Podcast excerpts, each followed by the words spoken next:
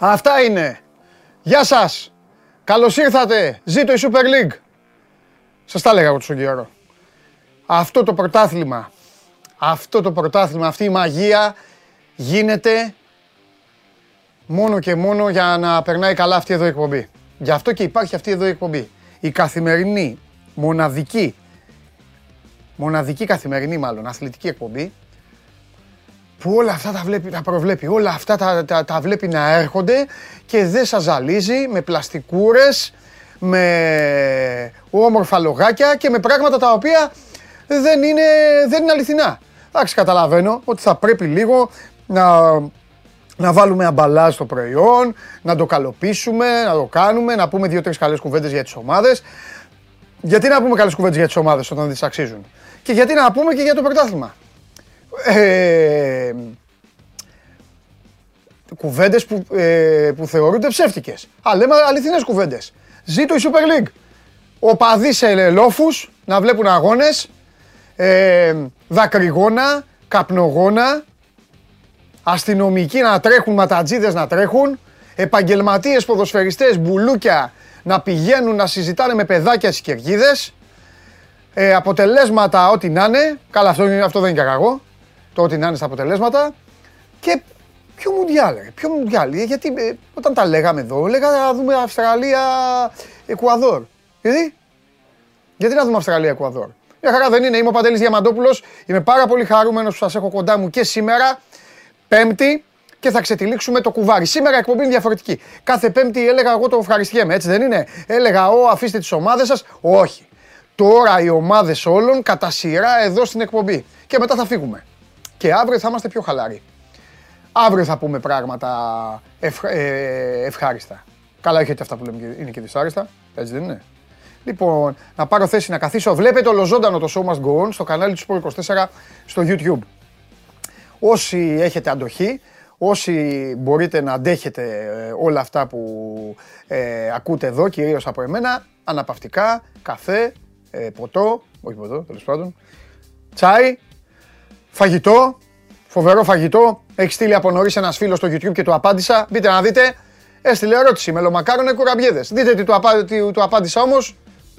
Δεν καταλαβαίνω αυτά τα διαζευτικά. Γιατί πρέπει στα νόστιμα πράγματα να λέμε ή το ένα ή το άλλο. Ή είμαστε καλοί εκτελεστές ή δεν είμαστε. Εφαρμογή TuneIn για να ακούτε ολοζώντανο το Show Must Go On. Ανεβαίνει και με τη μορφή podcast στο Spotify.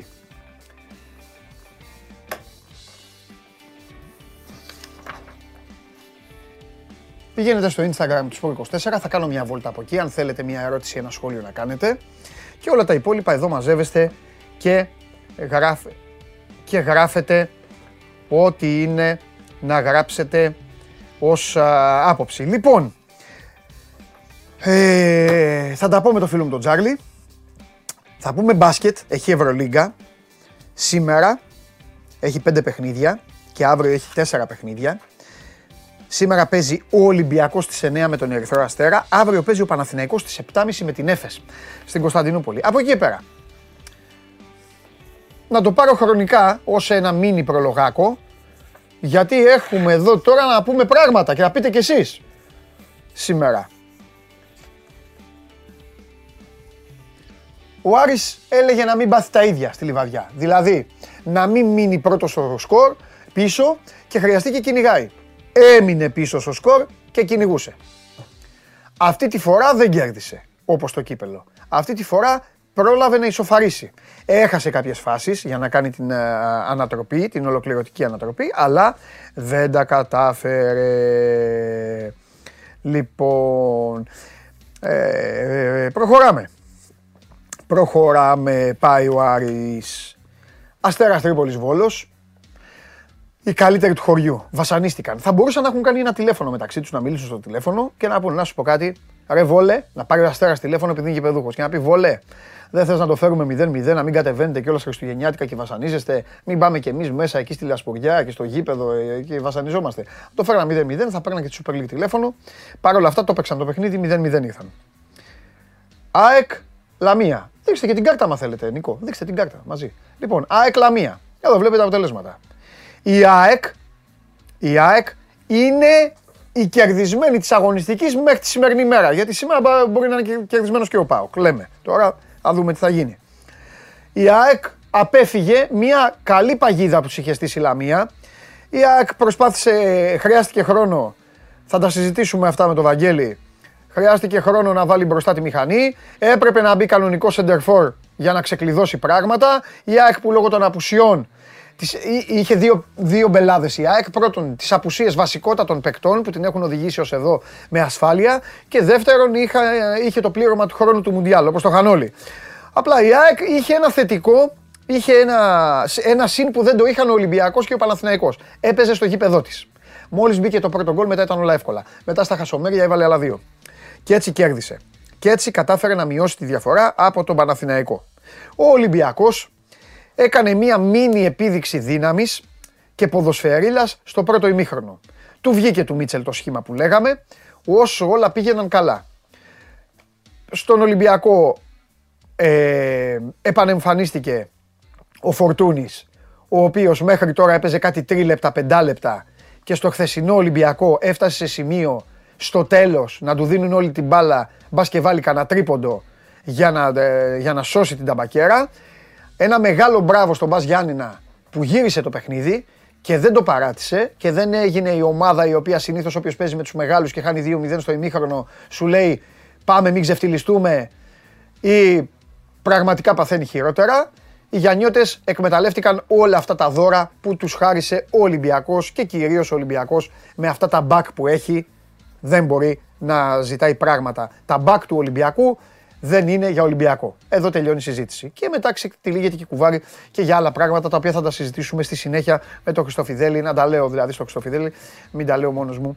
Ε, και δεν, ε, δεν έχει και ουσία. Α, συζητάμε τον Χριστοφιδέλη, μήπως μπορεί και απαντήσει ρεπορταζιακά για το σκεπτικό όλων αυτών που έγιναν στο δεύτερο ημίχρονο. Γιατί το να την πέφτεις και στα μπακ εδώ που τα λέμε είναι και εύκολο. Περπάταγαν κι άλλοι όμως. Περπάταγαν και άλλοι και παίκτες οι οποίοι δεν είναι για να περπατάνε, είναι για να κερδίζουν μόνοι τους παιχνίδια. Θα τα πούμε όμως. Κάθε μάτι είναι ξεχωριστό. Όπως γνωρίζει την αποθέωση, πρέπει να έχεις και την κριτική πάνω σου. Και ενώ ο Ολυμπιακός γκελάρει και ο κόσμος του λέει τέλος το πρωτάθλημα και η διαφορά θα φύγει. Ο Παναθηναϊκός κάνει κάποιες φάσεις, τρώει γκολ στο 84 και ως πρώτος δεν κερδίζει τον τελευταίο. Μάλλον μόνο ο Γουλής το φόβοταν το παιχνίδι τελικά, όπως αποδείχθηκε. Ο Ιωνικός πήρε πολύ μεγάλη ισοπαλία για τον εαυτό του. Είναι μεγάλο το αποτέλεσμα του Ιωνικού. Αν είπα μπράβο στα Γιάννενα, αξίζουν δύο μπράβο στον Ιωνικό, γιατί γνωρίζετε πάρα πολύ καλά όσοι ασχολείστε λίγο και διαβάζετε και ρεπορτάζ με το τι τράβηξαν στην Νεάπολη. Σπανός να παρετείται, να λέει να φύγει, τελικά να μην φεύγει. 7 γκολ από τον Όφη σε φιλικό. Χαμός στην uh, Νίκαια και έτσι η διαφορά Παναθηναϊκού... Ε, παιδιά, ρίξτε και τη βαθμολογία. Ευχαριστώ πολύ. Η διαφορά Παναθηναϊκού Ολυμπιακού μένει ίδια και δείτε την ΑΕΚ η οποία χράτσα χρούτσα χράτσα χρούτσα που λέει και ο Δημήτρης Χόρν στην ταινία Λίμωνο στους νέους πήγε στους 32. 6 βαθμοί απόσταση τη ΑΕΚ από τον Παναθηναϊκό. Μόλις ξεκίνησε ο πρώτος γύρος. Ο Ολυμπιακός στους 26, ο ΠΑΟΚ με αγώνα λιγότερο στους 25, αν κερδίσει ο ΠΑΟΚ πάει στους 28. Βόλος 25, ο Άρης στους 22 μετά τη χθεσινή ισοπαλία, ο Πανετολικός με τον Ατρόμητο 16-15 με μάτς λιγότερο, Αστέρας Τρίπολης 14 όσα και τα παιχνίδια του, ο Όφης στους 13, ε, συγγνώμη, ο Όφης στους 10 με παιχνίδι λιγότερο, τα Γιάννενα στους 10 μετά την ισοπαλία τη χθεσινή, 9 η Λαμία που έχασε, 8 ο Λεβαδιακός και ο Ιωνικός που πήραν από έναν βαθμό. Αυτά λοιπόν ε, για το... Αυτά λίγο έτσι ως μια περιληψούλα, ως μια εισαγωγή. Καθίστε να... Καθίστε αναπαυτικά. Σήμερα λοιπόν είναι τα δύο παιχνίδια αυτά που σας είπα. Είδατε στην βαθμολογία. Στις 5 η ώρα ο Όφη υποδέχεται τον Ατρόμητο, να τα παιχνίδια από κάτω και στις 7.30 ο Πανετολικός περιμένει στο Αγρίνιο τον Μπάο. Τώρα θα δούμε με το Σάβα εδώ τι θα τον τρελάνω το Σάβα, θα του πω για το Ρασβάν.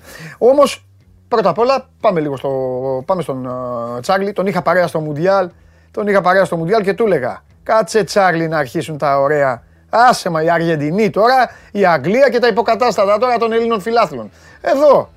Ξεκίνησε το ωραίο, ωραίο, ωραίο, χριστουγεννιάτικο. Πάμε.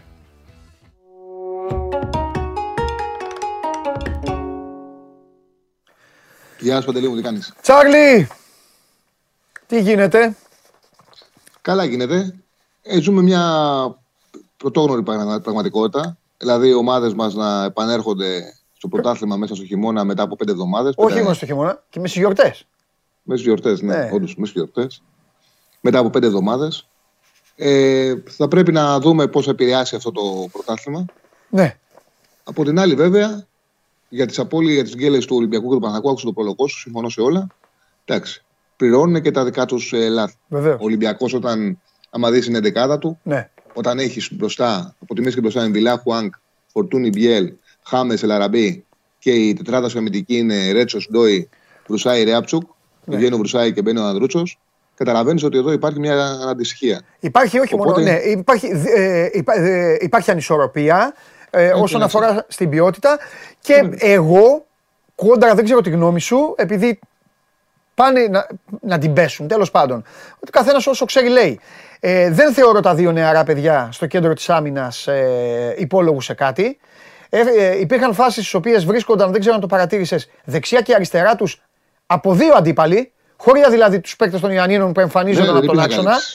Κάποια στιγμή είχαν πάθει βέρτιγκο, κοίταγαν έτσι δεξιά-αριστερά και οι δύο έπαιξαν δεύτερη φορά μαζί.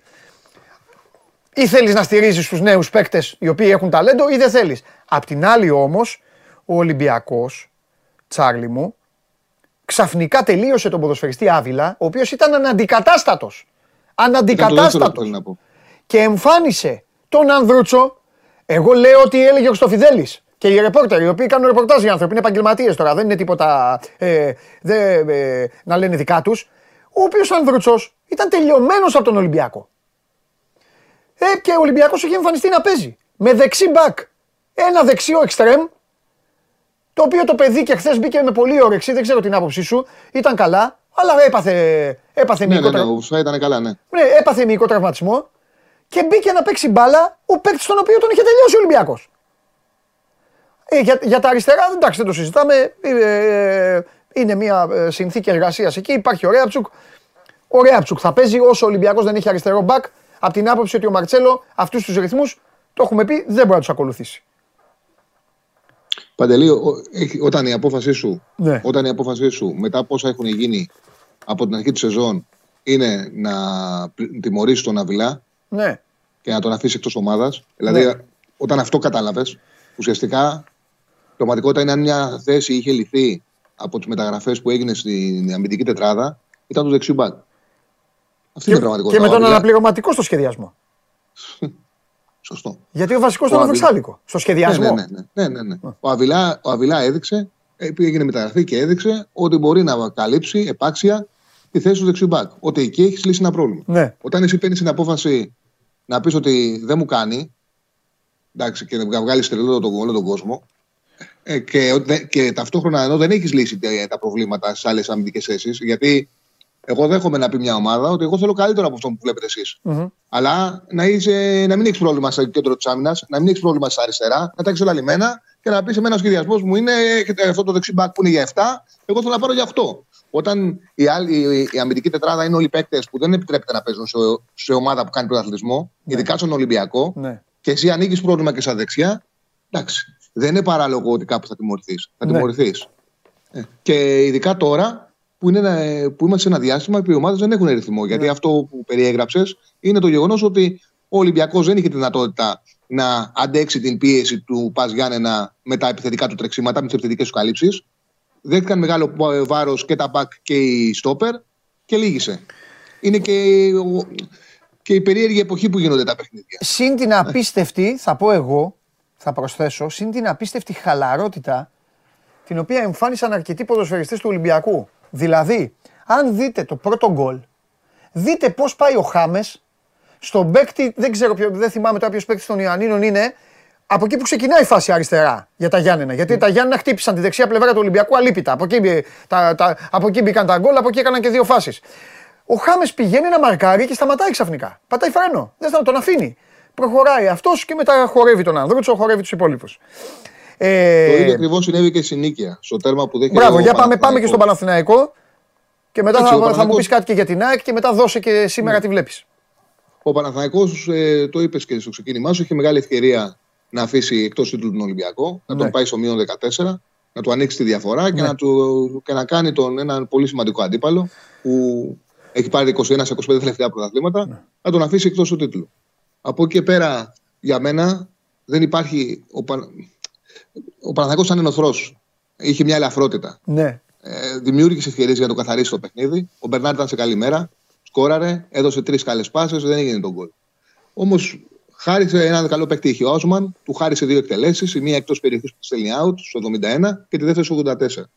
Πιστεύω πάντως ότι οι ομάδες μόνο με αλήθειες μπορούν να προχωρούν. Μόνο με αλήθειες. Αυτό που συνέβη μετά το παιχνίδι με τον Ατρόμητο, να μου κάνει τρομερή εντύπωση. Ε, βγαίνανε φίλοι του Παναθηναϊκού στο social, δημοσιογράφοι που κάνουν το ρεπορτάζ της ομάδας και γκρινιάζανε γιατί υπήρχε μια άποψη που δημιουργήθηκε από τελευταία εικόνα της ΑΕΚ και εγώ το είχα γράψει στο τελευταίο μου κείμενο, ότι η ΑΕΚ είναι σε καλύτερη κατάσταση από το Παναθηναϊκό και αυτή τη στιγμή είναι η καλύτερη ομάδα. Ο μοναδικός λόγος που ο Παναθηναϊκός κατάφερε και βελτιώθηκε, έφτασε στο επίπεδο που έφτασε, ήταν γιατί είχε ένα προπονητή που ήξερε τις αδυναμίες του και δούλεψε, δούλεψε σκληρά. Αν πραγματικά δεν καταλαβαίνεις ποιος είσαι, αν δεν καταλάβεις το πρόβλημά σου, δεν μπορείς με τίποτα να βελτιωθείς. Ο Παναθηναϊκός πήγαινε ασμένοντας στο τελευταίο κομμάτι πριν τη διακοπή. Το ότι δεν το πλήρωσε βαθμολογικά ήταν καθαρά συγκυριακό έπρεπε να χάσει από τον Ολυμπιακό. Μπορούσε να γκελάρει εύκολα και με το Πανετολικό. Αν δεν έμενε με 10 ο Ατρόμητο, δεν θα κέρδιζε ούτε τον Ατρόμητο. Η ομάδα χρειάζεται να καταλάβει ότι αυτή τη στιγμή είναι χειρότερη από την ΑΕΚ. Να, γιατί αν καταλάβαναν ότι ήταν χειρότερη από την ΑΕΚ, θα έπρεπε να θα είχαν και την αντίληψη ότι έπρεπε να, ε, να φάνε σίδερα για να κερδίσουν τον Ιωνικό 1-0 συνοικία. Συμφωνώ μαζί. Το έκαναν. Πήγανε, πήγανε, πήγανε μπλαζέ. Ναι. Πήγανε με μια χαλαρότητα. Και μετά από εκεί και πέρα να κερδίσουν οπωσδήποτε τον Όφη και να κάνουν γρήγορα στις μεταγραφές γιατί έχει μια τεράστια ευκαιρία ο Σύλλογος να πάρει πρωτάθλημα μετά από 13 χρόνια. Δεν ξέρεις πότε θα ξαναδημιουργηθούν αυτές οι συνθήκες. Δεν πρέπει με τίποτα να, να το χάσουν μόνοι τους. Γιατί αν δεν ενισχυθούν, αν δεν καταλάβουν την ιστορική τους ευκαιρία και δεν ενισχυθούν, θα το χαρίσουν. Η ΑΕΚ είναι ομάδα που έχει χώρα, έχει ενέργεια, έχει τρεξίματα. Δεν ήταν καλή με τον Όφη. Έχει αυτή τα προβλήματά του οραματισμού του. Με τη Λαμία και Λαμία. Ναι. αλλά, αλλά έχει προπονητή που, τα, που ακόμη και, και όχι τι, λάθος, δεν έκανε λάθος τη σκέψη του, αλλά ακόμη και αυτά που δεν πήρε από το ξεκίνημα, έσπευσε να τα διορθώσει στο δεύτερο ημίχρονο, ένα, και δεύτερον, εντάξει, οκ, έτσι είναι το, πρόγραμμα, το πρόγραμμα. Ίσως και η ΑΕΚ αν έπαιζε στη Λαμία, μπορεί και αυτή να έχει γκελάρει. Αλλά τη βοήθησε που έπαιζε στο γήπεδό της και την έκανε τη δουλειά. Ε, βέβαια, βέβαια, ναι στο Παναθηναϊκό πρέπει να καταλάβουν την ιστορική τους ευκαιρία. Πρέπει να καταλάβουν ότι δεν μπορούν να κερδίσουν. Ναι. Δεν είναι τόσο καλή ώστε να κερδίσουν στο χαλαρό. Και από εκεί πέρα γρήγορα πρέπει να ενισχυθούν αρχές Ιανουαρίου να γίνουν μεταγραφές, να αποκτηθεί ακόμα ένας δημιουργικός μέσος, ναι. ώστε να μπορεί να αλλάξει το, το ρυθμό του παιχνίδι και δημιουργικά, ναι. το ρυθμό ενός αγώνα δημιουργικά. Και ένας ε, στα άκρα, όπου να προσφέρει επιπλέον γκολ, επιπλέον λύσεις, ώστε να μην είναι εκτέ ήταν η μόνη λύση του Παναθηναϊκού τον πάγκο να βάλει τον κουρμπέλι. Ναι. Εντάξει, δεν, δηλαδή το ρόσερ είναι πάρα πολύ μικρό. Το πρόγραμμα είναι πάρα πολύ δύσκολο.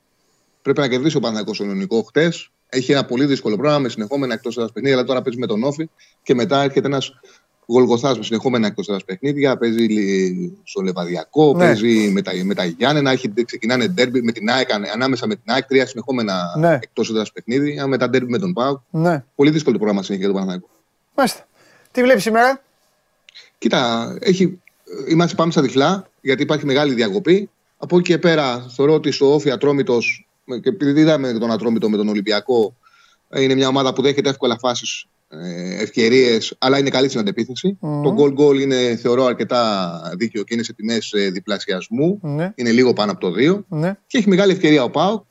Απέναντι σε έναν αντίπαλο που τον κερδίζει μόνιμα. 16 στα 16 έχει ο Πάουκ απέναντι στο Πανετολικό ανεξαρτήτου έδρας τα τελευταία 6,5 χρόνια. Έχει την ευκαιρία να κάνει 17 στα 17. Ναι. Αν κερδίσει, πάει στο μείον 10 και Σιγά σιγά πλησιάζει και ο Πάου. Οπότε αυτό το παρολί με τον γκολ γκολ Σόφια Τρόμητο και το διπλό ε, Παντολικό Πάου δίνει απόδοση πάνω από 3. 3 και 3-20. Ωραία. Αυτά. Λοιπόν, αύριο. Γιατί τι έχει 26 του μήνα; Boxing Day, Boxing Day αύριο. Να σου πω, απόψε έχει και εσύ τη Liverpool, ε. Ξέρεις έχει τη Liverpool, δεν ξέρει κανένα τι δεκάδε θα βάλουν. Ναι. Α δούμε. Ε, η, Liverpool, η Liverpool θα παίξει με κανονική ομάδα. Στο ανακοινούν. Ναι, έλα μωρέ, κανονικά θα παίξουν γιατί έχουν πολύ καιρό και νομίζω ότι θέλουν να βρουν και αριθμό. Σωστό. Κάπως Να δούμε. έτσι το βλέπω. Ωραίο μάτσα. Αν κάτσουμε να το, χα- να το χαζέψουμε. Ναι, έτσι. Σωστά. Φιλιά. Φιλιά. Γεια σου Τσάρλι μου, τα λέμε. Λοιπόν, θα το χαζέψουμε ε, το μάτς το οποίο βέβαια είναι πάνω στην Ευρωλίγκα. Λοιπόν, υπάρχει εξέλιξη στο θέμα του Μαντσίνη για τον Ολυμπιακό.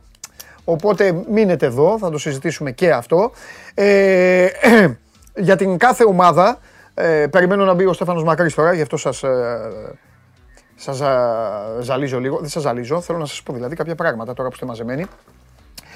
Ε, συμφωνώ με τον Τζάρλι για τον Παναθηναϊκό. Ο Παναθηναϊκός ήταν μπλαζέ τόσο όσο του παρήχε το δικαίωμα βέβαια.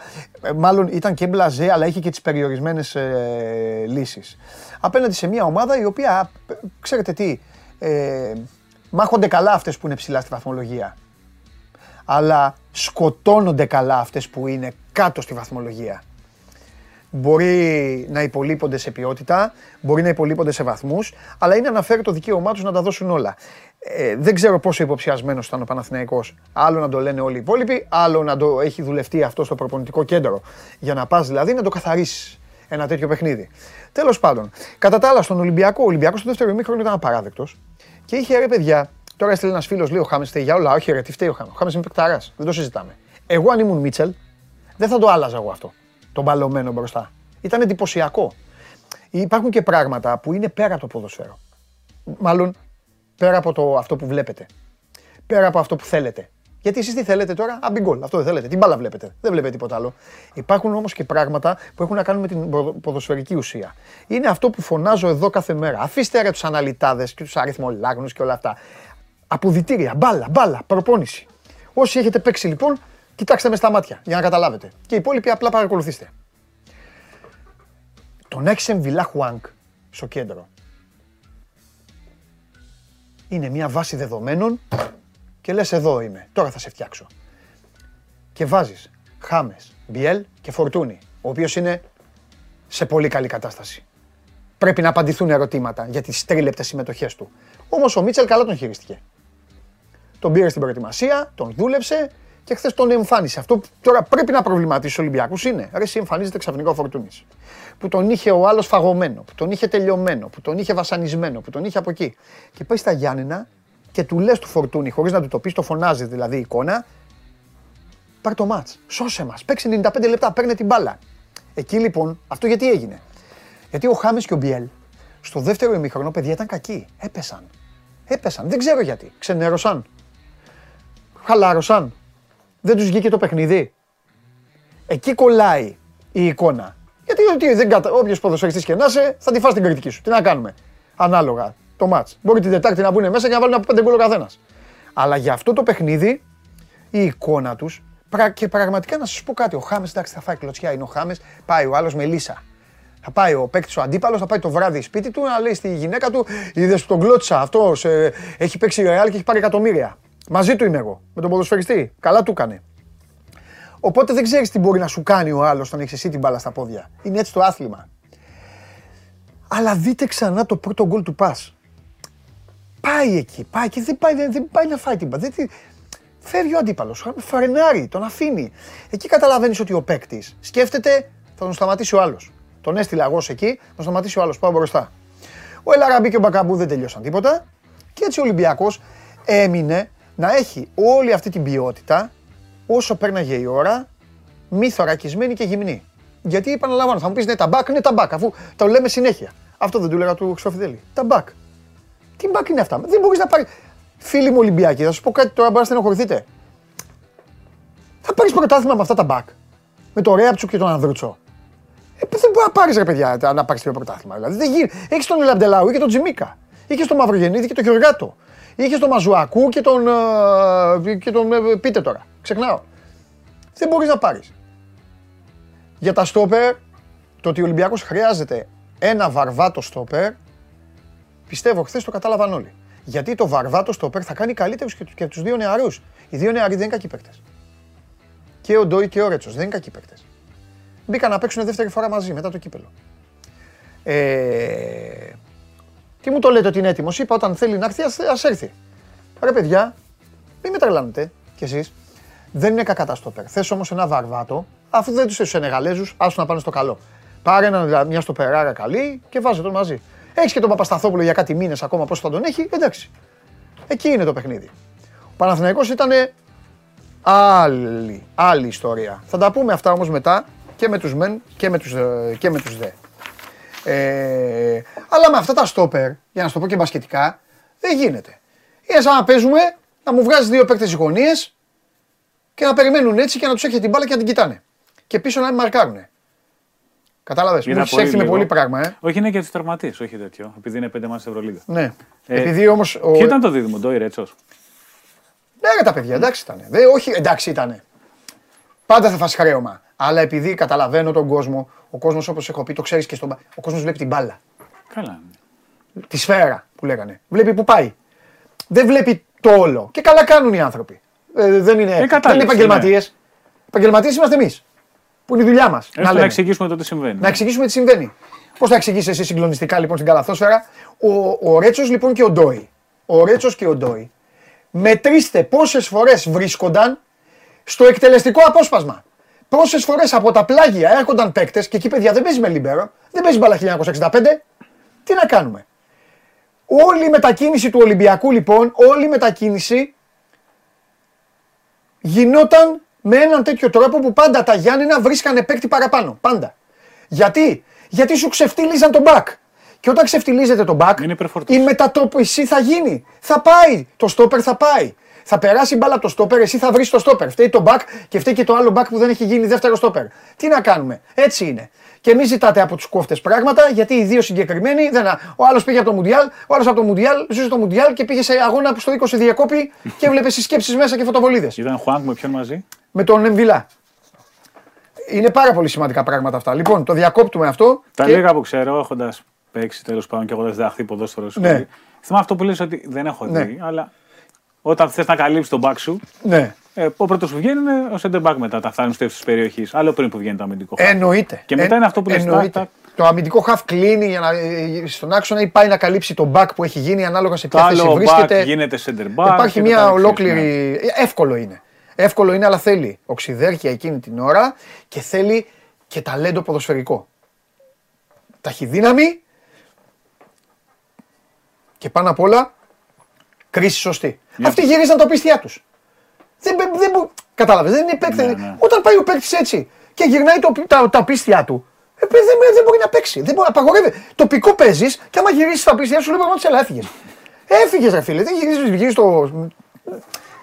Τέλος πάντων. Ε, είναι, είναι κάποια πράγματα τα οποία εξηγούνται. Όλα εξηγούνται. Ε, και βέβαια και καμία βοήθεια από τον πάγκο και οι αλλαγές δεν, δεν έδωσαν πράγματα, αλλά θα τα, θα τα ακούσω και στο Φιδέλης τώρα αυτά μετά και ο Γουλής και οι υπόλοιποι. Πάμε, κύριε, κύριε Μακρύ. Λοιπόν, σφαγή Lakers. Πάρτε λίγο ανάσες με τον μπάσκετ και θα επανέλθουμε. Σφαγή Lakers, έτσι ξεκινάμε και τώρα πες τα υπόλοιπα. Εντάξει, χωρίς τον Ντέιβι τα πράγματα γίνονται πολύ άσχημα. Ναι. Ο Ντέιβι είναι εκτός επαόριστον και μπορεί να χάσει και τη σεζόν. Για ένα τραυματισμό, πάμε να δει κάποιος στη φάση, ακόμα αναρωτιέται τι έχει συμβεί. Ναι. Δεν έχω δει σε ομάδα που να τραυματίζεται έτσι, αλλά αυτό το λέμε για κάθε δεύτερο τραυματισμό του Ντέιβις. Ναι. Είναι μοναδικός στο είδο του. Έκανε triple double Σαμπόνις αυτό το ματς. Μάλιστα. Α, εντάξει. Κατάλαβα. Ο Σαμπόνις έκανε τον πατέρα του. Αυτός είναι ο τίτλος. Έκανε 13-21-12. Λοιπόν, 21, λοιπόν 12. ξεκινάω. Φενέρμπακτσε Παρτίζαν. Ιτούδης εναντίον ο Μπράντοβιτς. Ο Ομπράντοβιτς δεν θα έχει τον Κοπρίβιτσα, μπορεί να έχει τον Αβράμοβιτς. Τέλος πάντων, η Φενέρ μπορεί να έχει επιστροφές. Ναι. Ο Μότλι και ο Βίλμπεκιν ναι. είναι game time decision. Δεν ξέρω για Κώστα Αντετοκούμπο, δεν τον δίνουν ιατρικό δελτίο, οπότε μπορεί να είναι και αυτό στο δεκάδα. Τελευταίο μάτι του Τζεκίρι πριν μπει χειρουργείο. Mm-hmm. Που είναι και ο λόγος που έκανε κίνηση η Φενέρ για να πάρει τον Αντιτοκούμπο. Ναι. Γιατί θα τον χάσει για καιρό τον Τζεκίρι. Ναι. Όταν βρίσκεις πάντα δύο ανθρώπους που έχουν υπάρξει για τόσα πολλά χρόνια, mm-hmm. αυτό το ζευγάρι πάντα έχει ενδιαφέρον. Ναι. Δηλαδή οι Τούδης και ο Μπράντοβιτς γνωρίζονται Καλύτερα από κάθε άλλο. Λοιπόν, Άλμπα Μακάμπι. Άλμπα Μακάμπι. Σε Πάλι... πάω λίγο γρήγορα, σου ζητώ συγγνώμη. Όχι. Αλλά έχει γίνει ποδοσφαίρο χαμός. Μπάλτουιν Πόηθρε δεν παίζουν για τη Μακάμπι, παραμένουν εκτός. Η Άλμπα έχει τα γνωστά θέματα με τον Έριξον ναι. και τρεις ψηλοί για κάποιο λόγο. Ο Κουμάτζο, ο Λάμος και ο Γουέτζελ εκτός. Παιχνίδι με πάρα πολύ τρέξιμο όπως κάθε μάτι της Άλμπα. Και η Μακάμπι έχει Αμερικανούς, οπότε θα έχουμε το περάδοθο. Ε, Μπασκόνια Βίρτους. Για πες αυτό. Τι να πω, ρε Θα σου πω κάτι. Είναι η έκπληξη και η δυσάρεστη έκπληξη της Ευρωλίγας. Μα, μα ήξερα να βάλω δυσάρεστη τη Βίρτους, αν την είχα βάλει θα είμαι και, με το- και βάλα τους άλλους κακομίρδε. Μπράβο στην Μπασκόνια, μπράβο. Ε, τίποτα. Το βλέπω κανονικά, βλέπω είναι και η Μπασκόνια. Κανονικά, αλλά δεν την Ε, ξέρεις. Την προηγούμενη εβδομάδα θυμάσαι που λέγαμε τότε με το που πήγε Αρμάνι και τα διέλυσε όλα. Ενώ λέγαμε κάποια Ναι. στιγμή θα νικούσε. Ναι. Εντάξει, Με βάση το momentum των ομάδων. Η οποία Virtus λέγεται ότι κάνει κίνηση για Πολωνάρα. Δεν ξέρω αν το έχει πέσει στην αντίληψή σου. Ότι επειδή δεν έχει πολύ μεγάλο ρόλο στην Ανατολού, Να τον πάρει. ότι πάνε ναι. Για να κάνει δούμε. διακίνηση. Α, ενδιαφέρον. Real Madrid της Βιλερμπάν. Ρεάλ κλασικά δεν έχει χάγκα, ράντο φαλωθέν. Έχει αμφίβολους το μισό ρόστερο συνήθως. Βιλερμπάν μόνο το Λοβέρν. Η Βιλερμπάν βέβαια μια ψυχολογία η οποία είναι αυτή τη στιγμή όχι στον Όλυμπο. Ναι, Εύερεστ έχει φτάσει και η Μαλάια. Ναι. Έχει πάρει μεγάλες νίκες. Τελευταία κόντρα στον Ολυμπιακό. ναι. Θεωρητικά η Ρεάλ πρέπει εύκολα ή δύσκολα να το πάρει αυτό το παιχνίδι. Μάλιστα. Και. Και ο Ολυμπιακός Ερυθρός Ολυμπιακός Αστέρας Ερυθρός στις 9. Αμφίβολος όμως Μουσταφά Φαλ ακόμα δίνεται. Γιατί είχε αυτή την ίωση και έχει ταλαιπωρηθεί. Η- Ο Ερυθρός Αστέρας δεν έχει τον Καμπάσο γιατί δεν πρόλαβε να τελειώσει η Βιλερμπάν το θέμα με τον ban που είχε ο Ιβάνοβιτς και ο Μάρτιν επίσης είναι εκτός που είναι σημαντικές απουσίες αυτοί. Ε, βέβαια. Βέβαια το δίδυμο Βιλντόσα Νέντοβιτς είναι ένα από τα καλύτερα στην Ευρώπη στη θέση των γκαρντ και όταν μπήκε ο Καμπάσο μέσα θα έχει ίσως την πιο ποιοτική τριάδα γκαρντ στην Ευρώπη ο Ερυθρός Αστέρας. Κάτι το οποίο για σέρβικη ομάδα παίζουν να το έχουμε, να το πούμε την εποχή που Ναι. παίζαν Τζόρτζεβιτς Ντανίλοβιτς στην Παρτίζαν, ας πούμε το 92. Εγώ θα πω κάτι για το σημερινό παιχνίδι. Το σημερινό παιχνίδι είναι όποιος δεν δώσει την μπάλα στο Φαλ θα τον βγάλω το επόμενο δευτερόλεπτο έξω. Έχει μόνο τον Πετρούσεφ απέναντι του και τα χαμηλά σχήματα, δηλαδή δεν έχει λογική. Ναι. Να παίξει ο Φάλ βέβαια πρώτα. Που εγώ νομίζω ότι θα παίξει δηλαδή. αφού έχει βγάλει το 1 τρίτο της προπόνησης τώρα σε αυτό Εκεί το παιχνίδι. είναι αγόρι μου κάρφωνε, χω- κάρφωνε χωρίς αύριο. Γύρνα και κάρφωνε. Θέλω να το δούμε τον Ολυμπιακό. Ο Ολυμπιακός συνήθως, το ξέρουν εδώ και οι, οι μπασκετικοί της παρέας, συνήθως ο Ολυμπιακός όταν έχει μία ήττα και μάλιστα όταν έχει συζητημένη ήττα, γιατί αυτό που έκανε ήταν για συζήτηση, έγινε ναι. συζήτηση, επιστρέφει πάντα καλά. Ναι, βγάζει αντίδραση. Ναι, αυτό κάνει. Αυτό κάνει. Και δεν είναι να πει ότι είναι σε περίοδο κοιλιάς. Ο Ολυμπιακός ήταν Όχι, στα απλώς- χάη του. ναι, ναι. Απλά μόνος του τα έκανε σαλάτα πώ τα έκανε. Τα έκανε λίγο ζωσιμάδε. Να πούμε λίγο για χθες, γιατί έχουν γίνει ωραία πράγματα. Εννοείται. Εννοώ, μα τα έχω όλα σημειωμένα, θα στα πω. Πρώτα απ' όλα είχαμε 4 στα 5 χθες. Ναι, Ε, ή 3 στα 4. Όχι, 4 στα 5. Ε; 3 στα 4. δεν ξέρω. ΑΕΚ και. το- 3, ε, 3 στα 4. 3 στα 4. Έβαλα 5 ομάδες να παίζουν στην Ευρώπη. Τέλος πάντων. Θα μπορούσαν. Αυτό, αυτό ο Ολυμπιακός σήμερα λοιπόν στις 9 για να κάνει το 15 και αύριο θα δούμε για τον Παναθηναϊκό. Που παίζει. Αναχώρησε χωρίς Παναγιώτη Καλατζάκη και Μποχορίδη. Τώρα βγήκε το ρεπορτάζ. Ο Γκουντάτη παραμένει αμφίβολος, γιατί είχε αυτή την ίωση που του ταλαιπωρεί. Ναι. Καλατζάκης έχει θέμα με τη μέση του, το οποίο είναι από πριν τα παράθυρα Ναι. που είχε πάρει μέρος. Από ό,τι φαίνεται αυτό το θέμα συνεχίζει και υφίσταται. Ωραία. Λοιπόν, Αλλά έχει γκριγκόνει ο Παναθηναϊκός. Έχει επιστρέψει, Ναι. οπότε ναι, ναι, ναι. είναι μεγάλο πλάσο. Λοιπόν, μόνο, προ, μόνο προμηθέας τη χάλασε τη μανέστρα. Και άσχημα κιόλας. Έχασε Ναι, μέσα ναι. και φέγει εκατοστάρα. Κατάρρευση πραγματικά. Ναι. Ποια νίκη τώρα σου άρεσε πιο πολύ; Του Πάοξ στην Τιζόν, τη ΣΑΕΚ που ήταν μέσα αλλά με την Καρσίγιακα ή του Περιστερίου που ε, κέρδισε στο Ισραήλ; 87-90 την Μπνέη Γερζέλια. Είναι τρεις ωραίες νίκες γιατί ο Πάοκ θα μπορούσε να περιμένει Ναι. και να αποκριθεί ακόμα και αν έχανε, αλλά πήγε και πήρε μάγκικη νίκη μέσα στη Γαλλία γιατί δεν του δίνει και πολλοί κόσμος τύχη. Ναι. Να τα λέμε αυτά Ναι. με τα προβλήματά του. Ρίχνοντας την Τιζόν πάνω στο περιστέρι αντίστοιχα γιατί θα διασταυρωθούν οι όμιλοι. Ναι. Η ΑΕΚ επέστρεψε από το μείον 25. Σε άδειο γήπεδο λόγω της τιμωρίας. Από το μείον 25 και πήρε νίκη με 8 πόντους. Και η ΑΕΚ θα προκρινόταν έτσι κι αλλιώς. Γιατί η Βόνη έκανε πάρτι στον όμιλο, πήγε και διέλυσε και τη Ρέτζο Μίλια. Αλλά το περιστέρι ήθελε μόνο νίκη για να προκριθεί και πήγε και πήρε διπλό μέσα στη Νέα Τζελία. Δηλαδή, όταν βλέπει κάποιος τη βαρύτητα, έχοντας πλέον τα δεδομένα στο Τη τέλος, βαθμολογική, έτσι. Ναι. βέβαια. Το περιστέρι ξέρει ότι έχει μόνο ένα αποτέλεσμα. Ναι. Οι άλλοι δύο ξέρουν ότι ακόμα και αν χάσω μπορεί να γίνει κάτι. Ναι. Τη ΣΑΚ είναι επικό από το μείον 25, τώρα μην τρελαθούμε. Ναι, ναι, και σε βέβαια. άδειο γήπεδο. Εγώ νομίζω ότι με γεμάτο γήπεδο. Γεμάτο, τέλος πάντων. Ναι. Με αυτούς τους 2.000 που θα έχει άξει στο γήπεδο, δεν θα το γύριζε αυτό το μάτς. Ναι. Γιατί θα υπήρχε αυτή η μουρμούρα, το «Ω, κάναμε λάθος, κάναμε τέτοιο. Καμιά φορά αυτό δουλεύει και πέρσου. Ναι, εντάξει. Ή κλείνεις τα αυτιά και δεν ακούς. Είναι ένα θέμα πάντως για μένα η αστάθεια που έχει άξει στην απόδοσή της. Το ότι κάνει ένα μήχρονο που νομίζεις ότι παίζει στο NBA και ένα μήχρονο που νομίζεις ότι παίζει στην Α2. Δεν τη τύχησε με την. Κασί... Για να τα λέμε όλα έτσι. Ωραία είναι το έκανε μια επική ανατροπή. Ωραία ήταν και με τη Ρέτζο Μίλια πριν από δύο εβδομάδες πάλι το έφερε τούμπα το μάτς. Αλλά κάπως έφτασε σε αυτή τη φάση. Με τη Βόνη ήταν το αντίθετο. Καλό πρώτο ημίχρονο κατέρευσε τα δύο επόμενα. Δηλαδή ψάχνει μια ισορροπία. Με εξαίρεση το Μίτσελ, δεν υπάρχει παίκτη που να έχει σταθερή απόδοση στην ΑΕΚ όλη τη σεζόν. Ναι. Ακούγεται κάπως βαρύ, αλλά αυτός είναι το σημείο αναφοράς. Έχει φτιαχτεί για να έχει διαφορετικούς πρωταγωνιστές κάθε βράδυ. Ναι. Αλλά είναι άλλο αυτό και όπως λέμε και στην άλλη, σε άλλο να έχεις πρωταγωνιστές κάθε βράδυ διαφορετικούς και άλλο να εξαφανίζονται κάποιοι κάποια Ναι. βράδια. Έχει μια Ναι. απόσταση. Αλλά περιστέρη, μεγάλη νίκη. Περσίδης, ο οποίος έμεινε ελεύθερος από ΑΕΚ, πήγε περιστέρη μεγάλο τρίποντο στην τέταρτη περίοδο. Φρέσκος του κουτιού και βάλε και μεγάλο τρίποντο. Με Ντέρμον Φρανσίσκο να έχουν μαζί 46 πόντους. Μεγάλη νίκη για τον κόσμο Σπανούλη. Κάτι δείχνει αυτό για τη ψυχολογία του περιστερίου. Δεν έχει σημασία αν θα πάνε πιο, πιο μακριά έτσι. Γιατί είναι στις δύο Εντάξει, ομάδα νίκες που για να πάει χτίζεται στα είναι, 16. μωρέ. Συνολικά Αλλά- το περιστέρι είναι ομάδα που χτίζεται. Νομίζω, έτσι νομίζω. Ε, ναι, εντάξει, είναι η Όπως και πρώτη ο- σου χρονιάς. Και ο, μα, μα και ο ίδιος ο Βασίλης τώρα ξαφνικά ε, ε, είναι η πρώτη χρονιά προπονητής. Όχι, μεγάλη Οπότε υπόθεση είναι της όλο, όλο σε χτίσιμο. Και για την ΑΕΚ είναι μεγάλο γιατί πέρυσι αποκλείστηκε στους Βέβαια. ομίλους σε έναν όμιλο ο οποίος ήταν κακός Έχει περάσει και δύσκολα η ΑΕΚ τα προηγούμενα χρόνια. Και τώρα Ε, έρθε, μπάγκερ. το βήμα μπροστά έγινε. Play-in. Θα δούμε. Εντάξει, τώρα είναι τόφα στο πρίφτη, πιο μεγάλο μπάζετ, ακόμα και το πλεονέκτημα έδρα δεν λέει και πολλά αυτή Ναι. τη στιγμή. Έχουμε μικρή ή μεγάλη είδηση όπως θέλετε να το αξιολογήσεις αυτό. Με τον Πανιόνιο, γιατί η FIBA αποφάσισε να επεκτείνει τα μπαν που υπήρχαν στην ΚΑΕ, αυτά τα δύο μπαν, στον εραστέχνη Πανιόνιο. Όπου, τι σημαίνει αυτό, ότι ο Πανιόνιο τώρα κινδυνεύει με ανάκληση δελτίων. Πρέπει να ενημερώσει η ΟΚ, πρέπει ο Πανιόνιο να διευθετήσει αυτά τα θέματα εντός 20 ημερών αφού το ενημερωθεί. Είναι δύο μπαν περίπου 70 χιλιάρικα. Πω. Δεν ξέρω πώ είναι το μπάζι του Πανιόνιου στη Β' Εθνική δηλαδή. Κοίταξε να δεις, ο Πανιόνιος δεν έχει κακό, μπα- κακό ρόστερ. Ε, έχει ομάδα η οποία μπορεί να είναι καλύτερη και από την Α2. Ναι, ναι, το συζητήσαμε. Ναι, Αλλά το έχουμε 70, δει, μα, αλλά είσαι 70 εσύ, χιλιάρικα είναι, είναι πολλά λεφτά. Αλλά είναι ένα ποσό, ναι. Απ' την άλλη τώρα και τι θα κάνουν οι άνθρωποι; Θα πάθει ζημιά. Θα χάσει τα, πα- ξέρω, εγώ, τα Είναι πάντα. μεγάλο ζήτημα αυτό τώρα. Εντάξει, για μια πολύ μεγάλη προσπάθεια που γίνεται, έχει μέσα ο Κεφάνη Χριστοδούλου στην ομάδα. Ταυρόπουλος προπονητής που συζητάγαμε την άλλη φορά. Τώρα Ε, αυτό είναι πολύ μεγάλο φιρμάνι για τον ερασιτέχνη. Ναι. Τι Να να δούμε πω, πώς θα όλα, δεν είναι αντιδράσει. φοβερό. Αυτά είναι οι αμαρτίες Ε, αμαρτίες προηγούμενων. γονέων, πλη- ναι, τέτοια. Ναι, είναι ναι, πολύ άσχημο αυτό. Μάλιστα. Καλά. Α, έβαλε 52 σε άκαμα, απλώς θέλω να το πω. Γιατί υπάρχουν 5-6 οπαδοί των Νίξ, έβαλε 52 στους Νίξ. Α, Στους Knicks. είδε για να τους ε, πικάρεις. Επειδή εγώ είμαι Nets, να, Μπράβο. να μην ξεχνάμε ποια είναι η καλύτερη ομάδα της πόλης. Βέβαια. Επειδή είναι Nets που διέλυσαν τους Warriors, τους ισοπαίδωσαν. Ναι. Έβαλε 91 πόντους στο Ρε, ημίχρονο. εσύ σε Nets. σκέφτηκα το βράδυ. Έκανα Σεριάννη και όπως μπήκα, μπήκα και στις, στις στοιχηματικές εκεί και έβλεπα Nets Warriors και οι αποδόσεις ήταν σαν να παίζαμε εμείς με τη Real Madrid.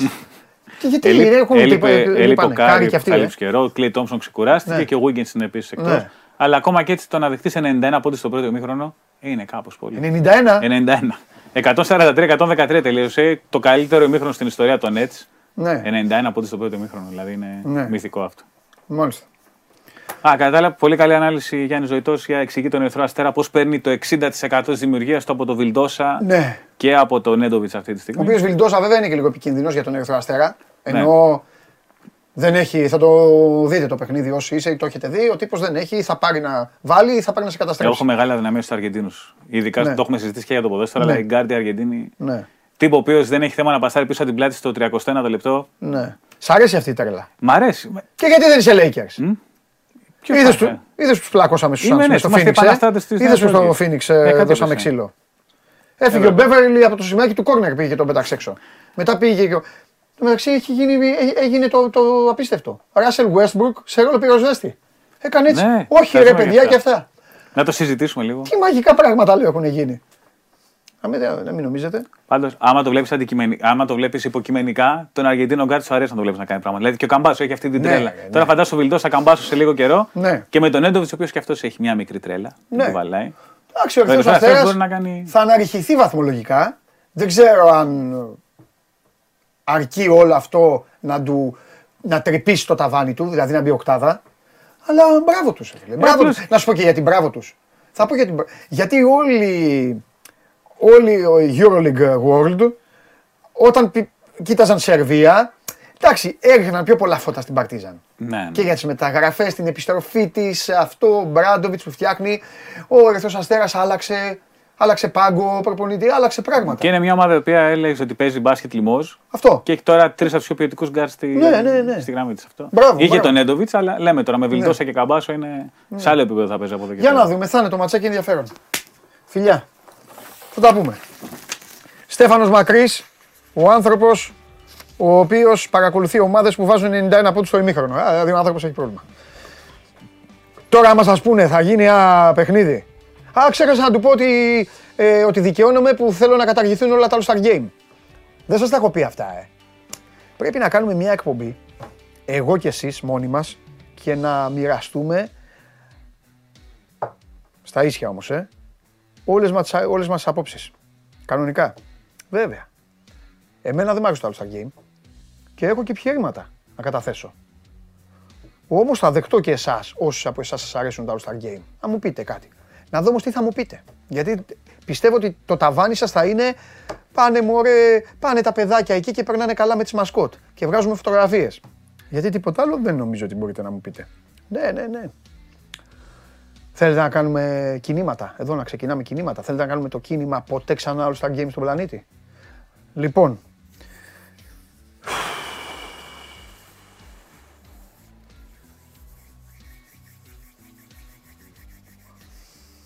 Είστε έτοιμοι; Ξεκινάμε; Πάμε.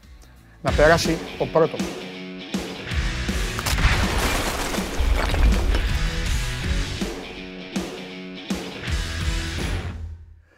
Άρχεται η συνεδρίαση. Σήμερα η, μέρα, σήμερα η μέρα είναι πολύ γεμάτη. Ξεκινάμε με την πρώτη υπόθεση. Πρώτη υπόθεση, πώς κοροϊδεύω τον εαυτό μου παίζοντας ίδια παιχνίδια και παίρνοντας και χειρότερο αποτέλεσμα. Να προσέλθει ο κατηγορούμενος.